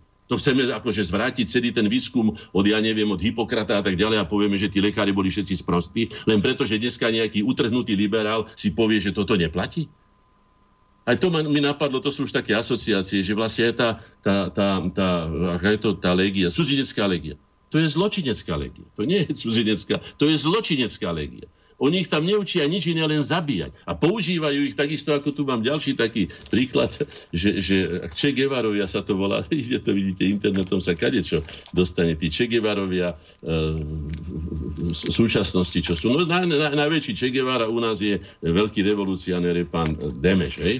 Tuto je, hej, tvorcové revolúcie, proamerickí Che Guevarovia. Hej, celá, celá plejada je tu tu na. Áno, sú to ľudia, dokonca začínam aj chápať, že prečo vlastne zrušili, alebo sa snažia zrušiť trest smrti, alebo, alebo ako sú tolerantní voči. Oni všetkých týchto úchylov, všetkých týchto zvrhlíkov, týchto masových vrahov a to všetko potom použijú, zrejme ich povyťahujú z tých väzníc, oblečia ich do nejakých uniforiem a poštvujú ich na normálnych ľudí. To je jedno, či v Kieve, alebo ja neviem, Kde, kde to boli, lebo v Káhire, lebo ja už neviem, to je jedno kde. Skutočne, zamyslíme sa nad tým, čo sa tu deje. Kto vypustí takéhoto džina z fľaše v takomto svete, ktorý je tak prehustený, že už sám o sebe vyvoláva dosť, by som povedal, silné a stresujúce napätie. Možno som vám spomínal ten príklad, že, že sliepky, ktoré, ktorým sa ohrada, v ktorej boli, povedzme, vymyslím si, je tam sto sliepok a ohrada je desať krát desať. Tam ešte sa zmestí. A keď sa tá ohrada sústavne zmenšuje, zo sliepok ako zrnožravých e, tvorov sa stanú mesožravci a začnú sa zabíjať. My už sme v stave, že teda skutočne sú určité oblasti natoľko prehustené, že už je to nekomfortné, že už si zavadziame, stojíme v radách a tak ďalej a tak ďalej. No, všetko viete, to má psychologické následky, psychické následky. A do tohoto všetko ešte, keď niekto sype puštným prach a oblieva to ešte benzínom a zapaluje to sústavne nejakými oprávnenými alebo neoprávnenými. Tam mám päťdesiatosem provokácií, ktoré a tak ďalej, že, že, ktoré boli pod falošnou vlajkou urobené. Aj tak je podozrivé, keď si to zoberete, že niekto urobí nejaký výbuch niekde a povie, že prihlásili sa k tomu títo. To my nevieme, či sa to boli. Oni nevieme ani, či to urobili, ani či sa vôbec prihlásili. Skrátka, manipulácia je obrovská. A je nebezpečná, pretože dochádza už skutočne práskaniu nervov. Aj ľudí, ktorí sú relatívne pokojní, tí krútia hlavou, niektorí sa skutočne zožierajú, niektorí sa dajú možno na alkoholizmus, niektorí, ja neviem, čo robia, len aby to, niektorí si zapchajú uši a nechcú to počuť. Ale je skutočne veľmi vážny stav a my musíme s týmto niečo robiť. Pretože toto mi už pripadá, celý tento liberálny, ja neviem, ako by som to nazval, ako keď otrhnete lavínu. Tam už nikto nevie, čo to znamená. Len vieme, že teda je to nebezpečné, je to, je to smrtiace, to si musíme uvedomiť. No a tu nás zlyhávajú autority. Už som čítal autoritu, veď O S N by malo byť autoritou. Ten pán, neviem, čo vám teda hovoril, ale to je jedno, aj ktorý iný, hej. Aj ten, povedzme, čo to dostal, to vyznamenanie od, od pána prezidenta Slovenskej republiky, ten udavač. Ako sa on volá? Benčík. Benčík, áno, Benčík, áno. No, si neuvedomujú, že nemajú na toto právo? Ale nie len morálne, ale aj to, ak teda bereme do, do úvahy, že autoritou je a mala by byť O S N, kde teda komunikujú, ako tak už neviem, ale teda komunikuje tam Bezpečnostná rada. Aká autorita je Bezpečnostnej rady, keď sa bombardovala Juhoslávia bez rozhodnutia Bezpečnostnej rady? A iné veci. Žijeme v stave, keď nebudeme počúvať autority. Ja som, keď som odporúčal nejaké riešenie pre kohokoľvek, tak som už vždy povedal, že z krízy dokáže vyviesť, a tak, tak to dokazujú dejiny, nie, že si to ja myslím, len odborné a morálne autority. Nikdy nie dobrodruhovia. Dobrodruhovia dostanú spoločnosti do akýchkoľvek, by som povedal, prekerných situácií, až po zánik. Hej? Ale odtiaľ ich dostať. To musia byť len ľudia, ktorí majú radi ľudí, ktorí si vážia ľudí, ktorí si vážia človeka a ľudstvo, ktorí si vážia tento projekt ľudstvo, aj našu zem, a vážia si všetko, život, svet a tak ďalej. Majú na to odborné znalosti, aby dokázali tie, tie škody, ktoré často vzniknú, ako poviem, nielen náhodne, ale aj zámerne a zákerne, aby sa urobilo čo najviacej škody. Som vám povedal o tom Chaplinovi, veď to máte v tej americkej kinematografii. Chodí s deckom a rozbíja okna. nevinným ľuďom, možno chudobným, ktorí nemajú ani na ten oblok. A všetci sa rehocú z toho. A zneužíva dieťa, ktoré vlastne nie je ešte trestne zodpovedné a potom na tom ryžuje. Veď to isté robia Američania po celom svete. Pozrite sa, rozbombardované Stredomorie. A kto je za tým? No samozrejme, že zbrojný komplex za tento, ktorý potrebuje tento moloch. Vieme, potrebujú vojnu za každú cenu. My tú vojnu už máme tu, žijeme ju, máme ju na hraniciach, na Ukrajine. Správajme sa zodpovedne, pretože skutočne po nás zostane len radioaktívny prach. Nič viacej. No, takže k tým autoritám. Mám tu na charakteristiku, čo je to vlastne autorita. Som si to vybral z Wikipédie, hej? Podľa môjho názoru existujú prirodzené autority. To sú predovšetkým tie morálne autority, ktoré sú známe tým, že ich slova a ich skutky sú v jednote. Potom sú tu uzurpované autority, to znamená tí, ktorí si ukradli tú autoritu a, a vnúcujú ho druhým ľuďom, hej? Vyhlásia sa za cisárov ako Napoleon, alebo ja neviem, kto iný, hej? To, takých ľudí je veľa, dobrodruhov, hej? A potom sú aj pseudoautority. Je to kamufláž, je to matka. Maska teda. Je to v podstate celebrita. Je to tá, tá, tá vypitvaná, vyprázdnená. Je to prázdna bublina, ktorá síce sa navonok leskne a pôsobí a možno, že aj upúta, akože aj upúta, to je vlastne úlohou celebrit, ale nie je autoritou, pretože nemá tie základné vlastnosti. Ona vám neporadí. Počuli ste tie rozhovory s týmito pophviezdami, alebo ja neviem, starsami, alebo idolmi, či ikonami, neviem, jak všelijak sa to volá, také nádherné sa veľké, tomu sa také slova, zámerne, aby sa zakryla tá ich malosť, hej, to vieme. Nikdy vám neporadí. Ja som jednu múdru vec od tých ľudí nepočul. Nepočul som, skutočne, nechcel by som im krivdiť. Niektorí nádherne spievajú, vynikajúco tancujú, lebo hrajú na, na nejaké nástroje, to všetko je pravda. To je jedna stránka ľudskej osobnosti, že mať nejaký talent. Ale byť vykryštalizovanou, plnohodnotnou osobnosťou, ktorá na to všetko, že má aj odborné kvality, že má danosti, že má talenty a tak ďalej, má aj charakter. A k tomu charakteru, a keďže ide o ľudský charakter, tak by mala byť v tom charaktere zakódovaná ľudskosť. To znamená, že úcta k človeku, k ľudskému životu, k ľudskej budúcnosti. Ku deťom špeciálne, musím to povedať tak, ako to je, ako to ja cítim. Veď je to jediná nádej, ktorú máme, že tento svet bude raz možno, že aj iný, ako je, že sa len nerúti do skazy voľným pádom, ako mi to skutočne niekedy pripadá. Už aj ja nechcem povedať, že zúfam, ale, ale som doslova nešťastný a bolí ma to, keď si uvedomujem, že také nádherné osobnosti, je to krásne, tuším, povedané, bože, v ktorom to, keď jubilant plače, sa to tuším volá, keď sa pýta ten, že na čo vám boli všetci tí Platónovia, na čo vám boli, ja neviem, Shakespeare, lebo ja neviem, na čo nám boli Rufusovia, Hviezdoslavovia, na čo nám boli Lacovia ťažkí, ktorí sú pre mňa, alebo boli autoritou Julkovia Binderovia, alebo ja neviem, Rufusovia, čo som už povedal, alebo iní, môj otec, moja mama, na čo nám boli, keď sme takí sprostí, že tým všetkým pohrdáme. Veď vlastne pohrdáme vlastnou budúcnosťou, aj kvalitou vlastného života, to si treba uvedomiť. Takže toto je potrebné. Autorita, potom na čo všetko je potrebné, zo sociologického hľadiska, hej, je to uznaná alebo uznávaná, nie osoba.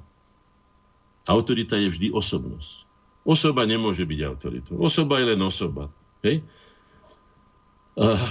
S tou spoločnosťou je uznávaná. Autorita predpokladá aj slobodný súhlas tých, kto ho uznáva. To znamená, že nie je to vnútená autorita. Cigáni to majú, môžem vám povedať, v tom nám môžu byť príkladom, teda tie dobré cigánske osady, kde majú... Ga- Počkajte, ak sa to volá, negáču. Ako sa volá ten, ich, ten náčelník cigánsky? Vajda. Vajda, no vidíte, už som to... No, Vajda, áno.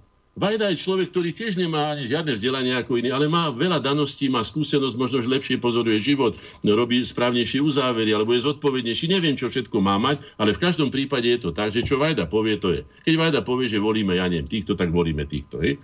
Je to prirodzená autorita. Už nechcem hovoriť o kvalite tej autority, ale skrátka je to tak. Hej? Autorita, hej, je to... Je to, je to označenie ako overený, unifikovaný, ako se, povedzme v knihovníctve alebo v niečom takom, hej? Že je to kniha, ako som povedal, kniha povedzme dokumentov, ako som teraz hovoril, kniha dokumentov o Tisovi v tajných správach nemeckých archív. To sú fakty. Podľa nich sa žilo, podľa nich sa konalo. To nie, že niekto si to myslí, alebo má, je sympatický, alebo nesympatický. Mne Tiso nebol nikdy sympatický. Dlho som si hľadal k nemu cestu. A pomohli mi tú cestu k pravdivému obrazovi o doktorovi Tisovi ako slovenskom prezidentovi nájsť dokumenty. Nie reči, že ten ho mal rád, alebo mňa pohľadil po vlasoch, alebo ja neviem, my sme mali nejakú brebendu vtedy. Nie je to. Toto ma presvedčilo o tom, čo som povedal, že bol jednoznačnou osobnosťou, že bol slovenským vlastencom a že slovenský národ a jeho záujmy nezradil a tak ďalej. To si ja podpíšem aj krvou. Takže to je autorita. Áno, jeho systém, jeho, jeho režim ešte, že nebol demokratický. Bol autoritatívny. A bol autoritatívny preto, že Tiso bol prirodzenou autoritou. Nielen v Slovenskej hlinkovej ľudovej strane, ale aj pre mnohých iných ľudí. No, poďme ďalej. Osobnosť autorita ako vedúceho pracovníka, hej? Autoritatívny svojim žiakom, ten, to je autoritatívny svojim žiakom akože skôr nedôveruje, hej? Ja by som povedal, že nie. Autoritatívny človek môže autoritatívnym spôsobom ukazovať dobré vlastnosti, ktoré ten človek, mladý človek potrebuje, ako sa povie, odfotiť, alebo odpozerať, alebo pripodobniť, aby sa mu ľahšie žilo v živote. Potom je tzv. Demokratický typ autority. Vaši žiaci sú dobrí a podporujete. Akože berete to tak. Ale potom je tu liberálny typ autority, ktorý sa príliš o nich nestará. Tak je to tu definované. Čítam to, tuším, z Wikipédie. Hej? A liberálny. Príliš sa o nich nestará. Nož ak sa niekto o niekoho nestará, najmä v čase, keď on potrebuje, tak ako mladý stromček, alebo mladá rastlinka, sústavné polievanie, sústavné opatrovanie, zastrihávanie nejakých ne- nežiaducich výraz a tak ďalej a tak ďalej. No tak potom čo z neho? No. Rodič a dieťa, kto je zodpovedný, musí mať autoritu. A k nej, znovu zopakujem, aj príslušnú právomoc. Inak nemôže byť zodpovedný. Súd ho nemôže brať. Keď odobereme rodičom právo na to, aby vychovávali svoje rodi- deti tak, ako oni, samozrejme v medziach zákona, ako si to oni predstavujú, nemáme ich potom prečo brať za to, že takí spratkovia všelijakí zavraždia vlastných rodičov nakoniec. Kvôli, povedzme, ja neviem, som to často počul, najmä v tých tzv. Vyspelých demokraciách, kvôli, povedzme, dedictvu, že my sme už chceli dediť a my nemáme čas čakať, kým otec, ja neviem, a tak ďalej, a tak ďalej. Autorita vedúceho. Písané je tu na, citujem, prvým predpokladom úspešnej práce vedúceho je jeho autorita. Vážno sa to aj ľudovo hovorí. Áno. Tu dosiahne svojimi vlastnosťami a zaobchádzaním s podriadenými. Ja sa spýtam, ako ja môže mať u mňa autoritu človek, ktorý pohrdá životom, ktorý si ničí vedome zdravie tým, že sa opíja, že sa prefajčuje, že fetuje, že ja neviem, čo všetko robí, no taký človek nemôže byť autoritou. Ale veď toto sa všetko toleruje, príde semka spevák, nebudem ho menovať, z Ameriky, svetovaný, vyzlíka sa tu do náha, správa sa ako skutočne debil, hej, je, je, je, je veľmi zlým vzorom pre ostatných mladých ľudí. A on akože, akože bráni, že však to je v poriadku, že však a čo? A bol trikrát na liečenie, ale však on sa ešte vyliečia. Že, že tie peniaze, čo sa dajú na liečenie takéhoto človeka, ktorý si vlastnou vinou zničil život, alebo ja neviem, aj druhým ľuďom svojim príkladom, sa dá peniaze, ktoré by mohli sa dať, povedzme, na liečenie nejakého iného nešťastne ochoretého dieťaťa alebo iného človeka, ktorý si to skutočne zaslúži. Nad tým sa niekto zamýšľa? Nepoznám takéto veci. A potom sa na mňa tiež niektorí ľudia oboria, že nemoralizuj. Nemoralizuj. Veď keby nebolo morálky, tak sa správame ako, ako divá zver, tak predsa morálka je jedna, jedna zo súčastí kultúrneho človeka, veď tá morálka predsa musí byť. Moralizuje predsa. A keď ešte, ešte toto poviem, čo je podľa mňa dôležité povedať, keď už nevieme, že či k tomu, či onomu máme zaujať také, či onaké stanovisko odmietavé, či to tolerovať, lebo čo ja každému poviem. Predstav si, že tá prostitútka na tej ulici je tvoja mama, alebo tvoja dcéra, alebo že ten svetovaný chlapec, alebo ten opitý, alebo alkoholik, alebo ja neviem, svetovaný, či aký, hej, je tvoj syn. A tam prídete na pravdu. Tam prídete na pravdu, ako sa máte zasprávať takýmto veciam, ktoré nám tu rozprávajú, že si sám jediný na svete, si stredom sveta, vykašli sa na všetkých. Znovu zopakujem to, čo som povedal. Mala by byť ročníková práca na sociológickej, aj na, na psychológii, ale najmä na sociológii. Koľko ľudí potrebuje jeden obyčajný človek na prežitie jedného obyčajného, normálneho, bežného života. A dojdete k tisíckam ľudí. K tisíckam ľudí, to som si ja sa snažil, teda nemám na to aparát, ale, ale zamyslite sa nad tým, ako sa vzájomne potrebujeme. Zvlášť po tom, čo sme tu narobili také škody na tejto, už na atmosfére, na, na vode, že nemáme zdravú zem, že nemáme zdravé jedlá, že sme čím ďalej chorejší, impotentnejší. Ja neviem, čo všetko tu je, hej, že to potrebujeme spoločne riešiť. Áno, tu som globalizátor. Spoločne riešme, ale každý si to riešme doma. Pretože čistota planéty začína od čistota mojej vlastnej izby, od čistoty môjho vlastného dvora, z môjho domu a tak ďalej. Tam to začína. Nie globálnymi rečami a, a, a globalizačnou vládou, hej, vládou, aby nám ona povedala, čo máme. No. A tak ďalej. Takže to, aby som, lebo už, bože, už zase prechádzame. No, autorita, samozrejme, prirodzenou autoritou by malo byť, die, mali by byť rodičia. Ak tí rodičia nie sú prirodzenou autoritou, tak treba usmerniť tých rodičov a povedať im, najprv upozorniť a povedať im čo, potom im dať prípadne nejakú pomoc, nejakú, kto im poradí, alebo ich školiť a tak ďalej. A keď nie, tak potom im treba deti, pretože ja považujem to, čo sa deje v cigánskych osadách s tými deťmi, tým zlým príkladom, čo tam všetko tie deti vidia a ako sú nevzdelané, ako nemajú základ, to sú obeti, nemajú základné hygienické návyky. Tie deti sú odsúdené vlastnými rodičmi, to je zločin proti ľudskosti, proti vlastným deťom sú odsúdené na neúspech. Také deti nemôžu byť úspešné. Jedine vtedy, keď sa stanú zločincami. Aj to len dočasne môžu byť úspešné. No. A teraz čo lec celebrity, keď si to zoberieme do toho kontrapunktu. Tá celebrita, ako som už povedal, to je opak autority, alebo degradovaná, či až by som povedal skoro degenerovaná autorita. A navyše, čo je veľmi nešťastné aj pre tie samotné celebrity, oni sú plne v rukách tých, čo ich vytvárajú, pretože oni sa sami nevytvárajú. Oni majú možno, že nejakú dáno, že vedia. Niekto, niekto len tým sa stane, že sa je vie vyzliekať alebo súložiť pred, pred kamerami, čiže pornoherečky sa už stávajú, prosím vás, celebritami. Alebo, ja len to sa spýtam znova, keby to robila vaša sestra, alebo vaša, vaša mama, alebo váš otec, alebo ja neviem, kto je vám blízky. A koho máte skutočne rád, boli by ste na to hrdí. Neviem, ak by ste boli, tak potom patríte do iného sveta ako ja. To je jediné, čo môžem tomu povedať.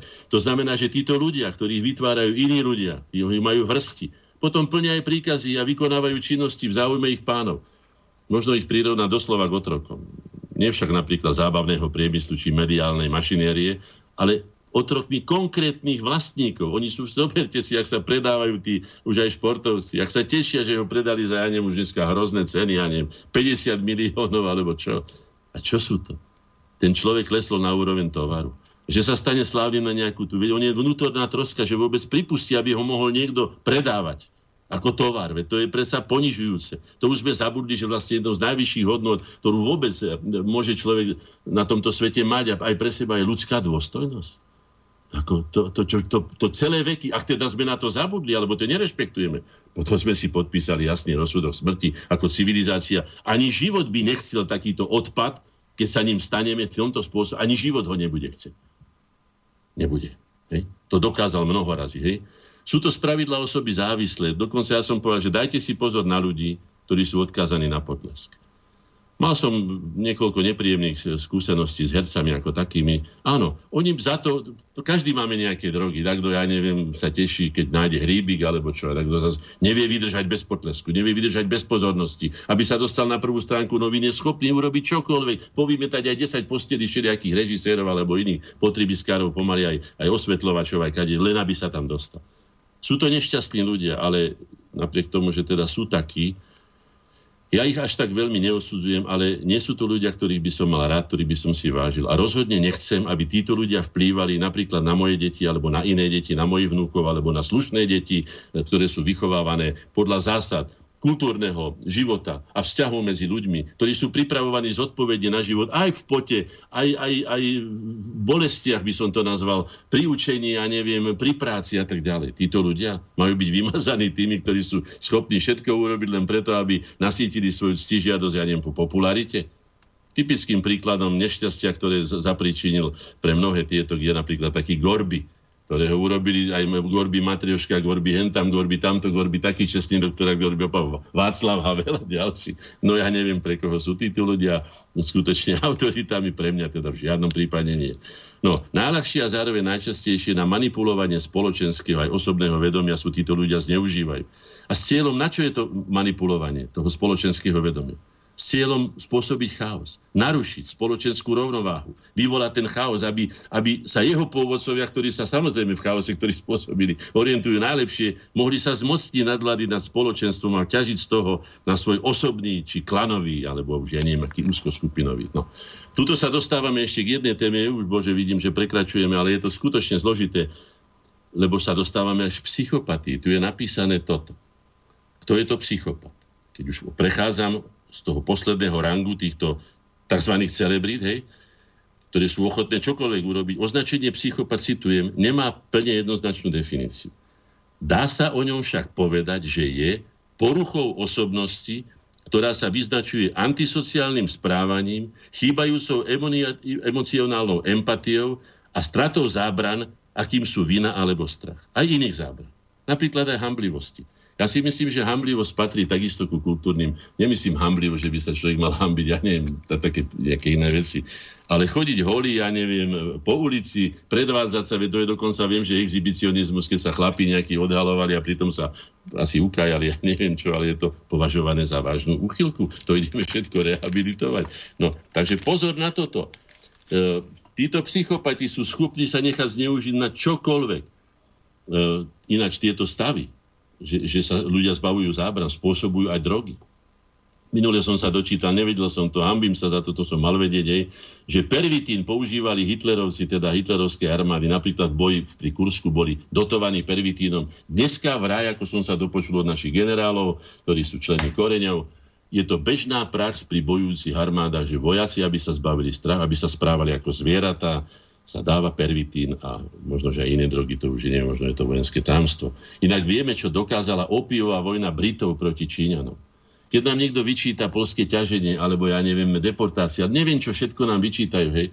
Pozrite sa, čo napáchalo len to britské impérium, na ktoré sú takí hrdí tí Briti, hej. Len tá opiová vojna, keď doslova zahrnuli opium jednu veľkú časť Číny a rozleptali to morálne tam totálne.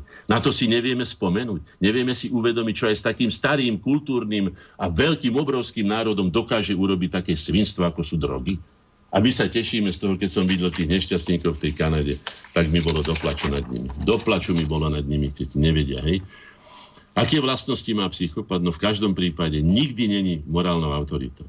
Nikdy není. Lebo ucelená osobnosť, ktorej činy a slova teda tvoria jednotu, má, ako hovorím, ako dobre vykryštalizovaný kryštál alebo vybrúsený briliant.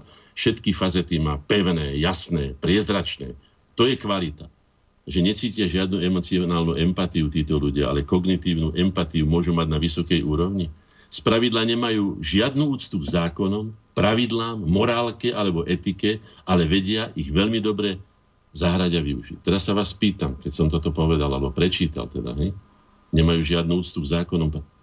Nepripadajú vám, že tí tzv. Utrhnutí liberalisti, ktorí hovoria, kdekoľvek si, čokoľvek robíš, je to len na tebe? No, sa Či to nemá náhodou, či to nemá náhodou priamu súvislosť s tým, že to je ťažká psychopatia. Položte si otázku, ja nie som ani právnik, ani, ani lekár, ale vidím to teda skutočne. Často klamú a zavádzajú, aby získali rôzne výhody. Neustále skúšajú rôzne šialené veci. Tu máte tých experimentátorov s ľudskou prirodzenosťou, tých revolucionárov, ktorým vôbec nevadí, aj takých tých uh, Napoleónov a takých. Či, či tečie tam desaťtisíc alebo stotisíc alebo toto. Či, či vlastne, veď viete veľmi dobre, že od napoleonských vojen Francúzsko upadá. Už sa nikdy nespamätalo z toho, čo je, koľko krvi jej pustil tento stižiadostivý Korzičan, ktorý je ešte oslavovaný Francúzmi, ešte aj koniak. Na každej štátnej návšteve máte tam Napoleona a považujú ho za neviem čo. Ja vám poviem za seba zo vlastných príkladov ohľadom tej, toho predvázania sa. Byť stredobodom pozornosti potrebujú byť. Korene, ktoré ja vediem, sú opak, opakom. Korene máme to tam aj napísané v našich týchto. Nepotrebujú byť ani viditeľné, nepotrebujú sa predvázať. Potrebujú robiť svoju povinnosť pre organizmu stromu, ktorého sú prirodzenou súčasťou. Ja som prirodzenou súčasťou slovenského národa a považujem za potrebné mu pomáhať to, čo je v mojej moci, aby spoločne ten strom prinášal nielen užitok sebe, ale užitok aj ostatným spoločenstvom, iným národom, aj celému ľudstvu ako takému. Inú, inú ctižiado som nikdy nemal, poviem to celkom zodpovedne a úprimne, hej. To, že niekto ako majú výrazne zníženú schopnosť zotrvať v dlhodobých vzťahoch, oni nechcú zotrvať, oni majú nomádskú mentalitu. Prídem, využijem, nechám kopu špiny, odídem tam zase, tam vypasiem, tam odídem a tak ďalej. Veď ale hádam sme sa po, pohli od tých pastierov a, a, a, a, a rabovačov, sme sa hádam pohli niekde ľudstvo, už, už od tých dôb, keď sme len takto boli schopní existovať. Hej. A potom ďalej, ako sa správajú títo ľudia. Hej. Či je to sériový vrah, podvodník z Wall Streetu alebo korporatívny psychopat, existuje spoločné znaky, ktoré sú pre psychopatov. Ja hovorím o tej najnižšej, najnižšej kategórii celebrít, ktorí sú skutočne na, načatí ako osobnosti. Prejavy, treba ich pozorovať v pracovnom prostredí. Hej? Aké sú prejavy týchto ľudí na pracovisku? Ja vám prečítam, aby si prečít, po, pozvažujte, koľko takých ľudí okolo vás je. Poprvé, verejne to čítam z knihy jedného známeho, bože, vám to aj prečítať, aby ste si nemysleli, toto skutočne nie je moja odbornosť. Hej. Pán Robert, de, de, výskumník v oblasti kriminálnej psychológie Robert Hare, Hare, píše, verejne ponižuje ostatných spolupracovníkov. šíri lži, ktoré majú ľuďom ublížiť. Je bezohľadný, nevykazuje žiaden pocit viny. Šíri lži, ktoré pomáhajú jeho cieľom. E, cielene izoluje ľudí od zdrojov organizácie. Nepríjmajú argumenty. Áno, tak ktorý môžete rozprávať, čo chcete, on povie, ja to nechcem počuť. Teraz sa mi to stalo nedávno na stretnutí, nebudem hovoriť so študentmi, keď som im povedal, to, na čo sa pýtate, tu máte tú knihu, ja vám tú knižku darujem. On povie, ja to nechcem čítať. Ak už niekto nechce poznať pravdu, takto demonstratívnym, to je mladý človek, to bol, neviem, či mal sedemnásť osemnásť rokov, hej? Tak potom s týmto človekom je veľmi zle, pretože sa dostane do osídel akýchkoľvek informácií a už nebude vedieť porovnať, čo je skutočne správne alebo škodlivé a tak ďalej. Ďalej podporuje spolupracovníkov v tom, aby nejakým spôsobom ubližovali svojim kolegom. To je tá subverzia pána Sereša, ako sa teší z toho, ako rozvadí kolektív, ako sú občianske vojny, ako jedni druhých podrezávajú. On sa na to divá ako na divadelné predstavenie. Áno, a jemu podobný samozrejme. Kradne alebo sabotuje prácu druhých. To sú tí paraziti. Paraziti, áno. On je veľmi múdry na to, aby si, si nezašpinil ruky, ale veľmi dobre vie sa priživiť a prísť vtedy, keď sa smotanka delí a má jazyk ako, ako hej, a, a zlíže toto. Zadáva nesplniteľné pracovné ciele, odmieta chodiť na stretnutia s viac ako jednou osobou, aby nemal svedkov, aby mohol robiť všelijaké podvrhy, hej. A tak ďalej, hej, je veľmi egoistický a zameraný len na seba. Nož to sú také základné znaky, ktoré sa skutočne veľmi blížia tomu. Potom sú celé keď som si toto hľadal v internete, aby som sa k tomu vedel kompetentne vyjadriť, našiel som aj, že poznáte najčastejšie manipulatívne otázky a viete, ako na ne reagovať. Ja vám prečítam len dve na- ma- manipulatívne otázky, že sú na to celé techniky, ako vás dostanú tam, kam oni chcú a kam vy nechcete. Čiže je to znásilňovanie ľudskej psychiky, ľudského ducha, ľudskej duše. Otázka znie, chceli by ste vedieť, ako zarábať viac za kratší čas? Alebo zaujímalo by vás, ako, ako ušetriť kopec peňazí? To sú tie manipuláty. On nás dostane presne tam. Samozrejme, človek je zvedavý. Kto by nechcel byť úspešný? Kto by nechcel zmenej potom zarobiť viacej peňazí? To sú všetko veci. Oni vedia naše slabiny. A presne tak, ako komár nezautočí na našu petu, lebo tam je tvrdá koža, ale tam, kde sme najmäkší a tam nás cítia, tak presne takisto ako aj oni. A na konci tohto všetkého je napísané, ja vám poviem, ako sa manipuluje. Cookies, alebo cookies, pardon, cookies, aha. Tento web používa súbory cookie. Informácie o tom, ako používate tento web, sa zdieľajú s Googlom a s Facebookom. Používaním tohto webu vyjadrujete svoj súhlas s používaním súboru cookie. A dovidenia. Chcete, lebo nechcete. Dovidenia. Ste vybavení. No, o tých Che Guevarov som už hovoril. Manipulovanie. Vyzretá osobnosť, autorita. S ňou sa manipulovať nedá. Preto sú vymazané skoro z médií, sú vytlačené na okraj, hej. Ťažko zneužijete človeka, ktorý má pevný, pevnú chrbticu morálnu, ktorý má pevné zásady, ktorý vie, o čom je život, ktorý vie, že keď vám toto dneska urobí, zajtra mu to vrátite, alebo niekto vám to vráti, že žijeme v uzavretom systéme. Navyše autority ako všeobecne uznávané osobnosti majú aj silné sociálne väzby. Ja som povedal, že nebudem podporovať zle z principiálneho dôvodu zlo preto, pretože viem, že je neuveriteľne životaschopné a je tak, ako som už povedal, ako keď sa otrhne besný pes reťaze alebo keď sa spustí lavína. Už nikto ani ten, kto to spúšťa, nevie, čo sa vlastne stane, aké škody napácha. Ale napácha škody. Takže ja sa na túto cestu nikdy nedám z principiálnych dôvodov. Odmietam zlo ako také. To, čo škodí ľuďom, hej? Pritom celebrita vytvorená rôznymi reklamnými mágmi, alebo ja neviem čím všetkým, agentúrami celými, nesmierne rozsiahlými a bohatými, je ľahko zneužívateľná, lebo má množstvo slabín, hej. Má svoje egoistické záujmy, nadradené na spoločenské záujmy. Preto sú nebezpeční títo ľudia, že majú obrovský vplyv, obrovský vplyv, ktorý si v podstate ani nezaslúžia. No, nebudem tu hovoriť už, to som už toto, ale prečítam aspoň, alebo poviem ten záver, pretože už vidím, že zase sa nedostanem do račia ani električkou. Čo s tým? Máme, máme, musíme sa rozhodnúť. Chceme chaos, alebo poriadok. E, v tých rizik, ktoré nám život prináša, je čím ďalej viacej. E, vyčerpali sme už veľkú časť zásob, ja neviem, ktoré sa povrchovo dali dolovať. Zničili sme veľkú časť svojej zeme. Už pomaly sa nenapijeme čistej vody. Už je obrovské množstvo alergických onemocnení, horných ciest, dýchacích a neviem čo všetkého a tak ďalej a tak ďalej. Toho je skladka veľa. Čiže dostávame sa do slepej uličky, ako keď by sme sa zamalovali. My sme, sme v rohu, zamalovali sme sa, nevieme, nevieme odtiaľ utiec. Hej. Chaos je úpadok, hej. Poriadok je budúcnosť, poriadok je to, čo by sme mohli chcieť. Hej. Samozrejme to vyžaduje, že ten poriadok je aj plnenie si povinnosti a zodpovednosti. Poriadok nie je zadarmo. Chaos je zadarmo. Chaos spôsobí hocikto, aj maličké decko. Hej. Ja som spôsobil chaos, si spomínam, že som zobral prskavku, mama kojila práve mladšieho brata, bývali sme vtedy na tom Pavlačovom jednoizbovom byte ako sardinky tam a ja som chcel ukázať kamarátom tú horiacú prskavku poza tú záclonku, hej, a zapálil som tú záclonku. Pamätám si, ako mama mokrou handrou rozbila potom aj oblok a hento. No spôsobil som skrátka chaos. Isté, že som to nechcel, neodhadol som situáciu a tak ďalej a tak ďalej, ale hovorím, že chaos môže spôsobiť hocikto. Aj ten psychopat, dokonca aj hlúpa. Hej. Ale poriadok môže urobiť len zodpovedný človek, čestný človek, charakterný človek, odborne vzdelaný človek a tak ďalej. Preto by som ja odporúčal v tomto rozstrele alebo v tomto kontrapunkte, ktorý som povedal, autority alebo celebrity. Prosím vás, nenechajte sa, alebo nenechajme sa chytiť do pasce týchto lacných, mydlových, lesklých bublín. Je to síce ťažšie, je to nepomerne ťažšie, ale má to veľkú perspektívu. To nám zabezpečuje budúcnosť. Inú cestu nevidím. To vám radím. Ďakujem vám pekne za pozornosť. No a stíhame no, ešte aj nejaké maily, či už nie? Povedzte, ja sa nevyhýbam. Dobre, tak poďme na ne. Aspoň takto v závere relácie. E, najskôr prvý od Jana. Pán Hornáček, neuvažovali ste o kandidatúre na prezidenta. Myslím, že vaše odhodlanie chrániť a zlepšovať Slovensko a poznanie jeho dejín by výrazne prevyšovalo známych kandidátov. Škoda, že sa slovenskej verejnosti neukáže aj iná alternatíva, kandidát, ktorý bude presadzovať len slovenský záujem a hodnoty, ktorým Slováci rozumejú a sú im vlastné. Je vzácne vedieť, pomenovať veci tak, ako sú a hovoriť o všetkom, čo nás trápi zrozumiteľne a bez zbytočnej korektnosti. Ďakujem, že ste s nami a teda tá otázka Jana ostáva smerom k vám.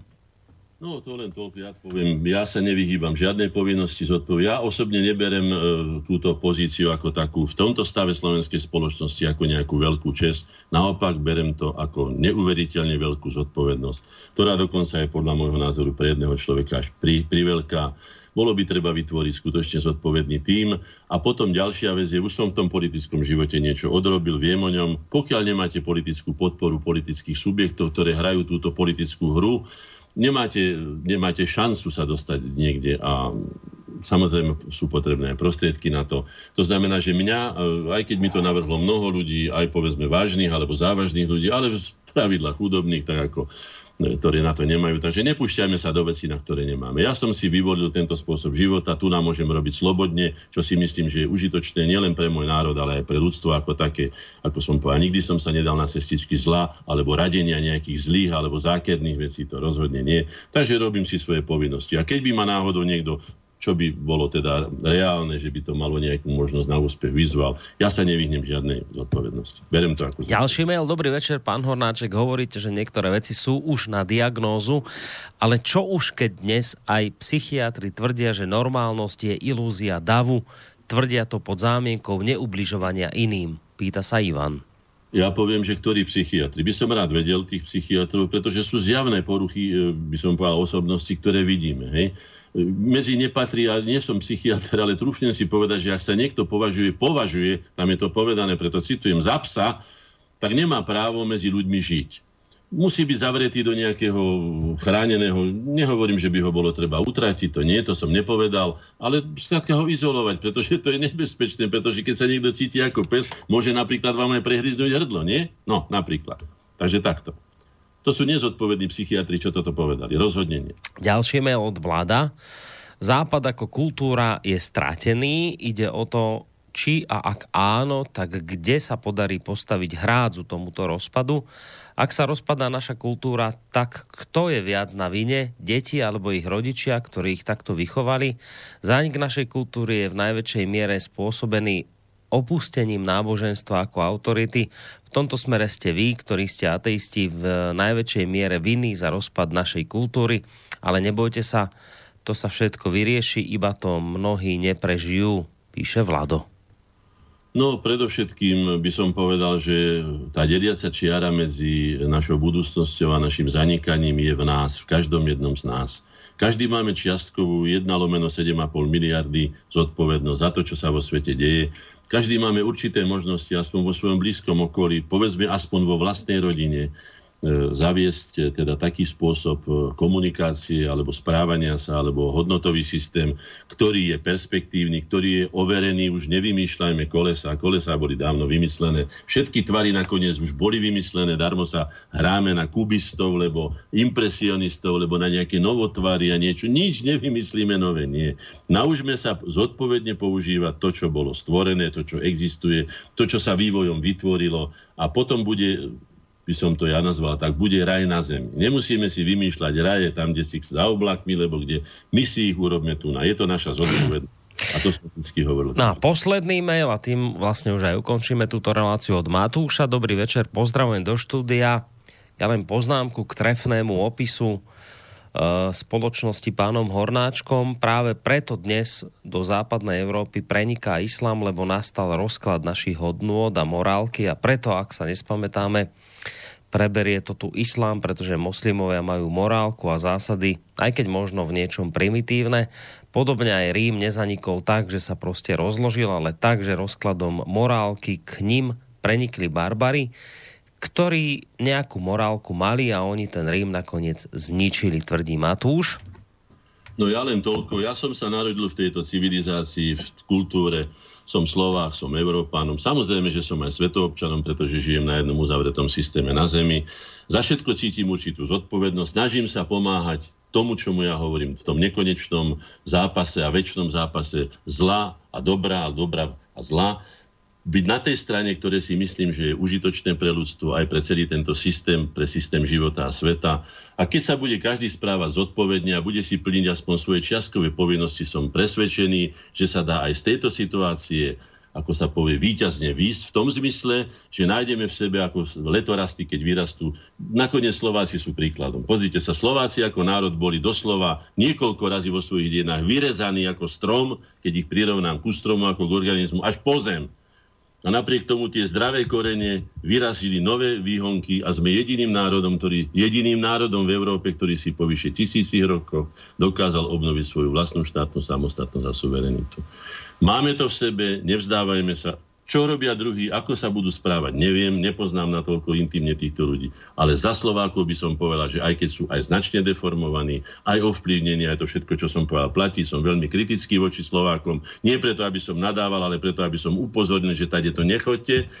Tak nie sme zlomeným národom, sme národom, ktorý je perspektívny a podľa môjho názoru ešte má čo povedať pre dejiny ľudstva a snažme sa o to a urobme preto všetko.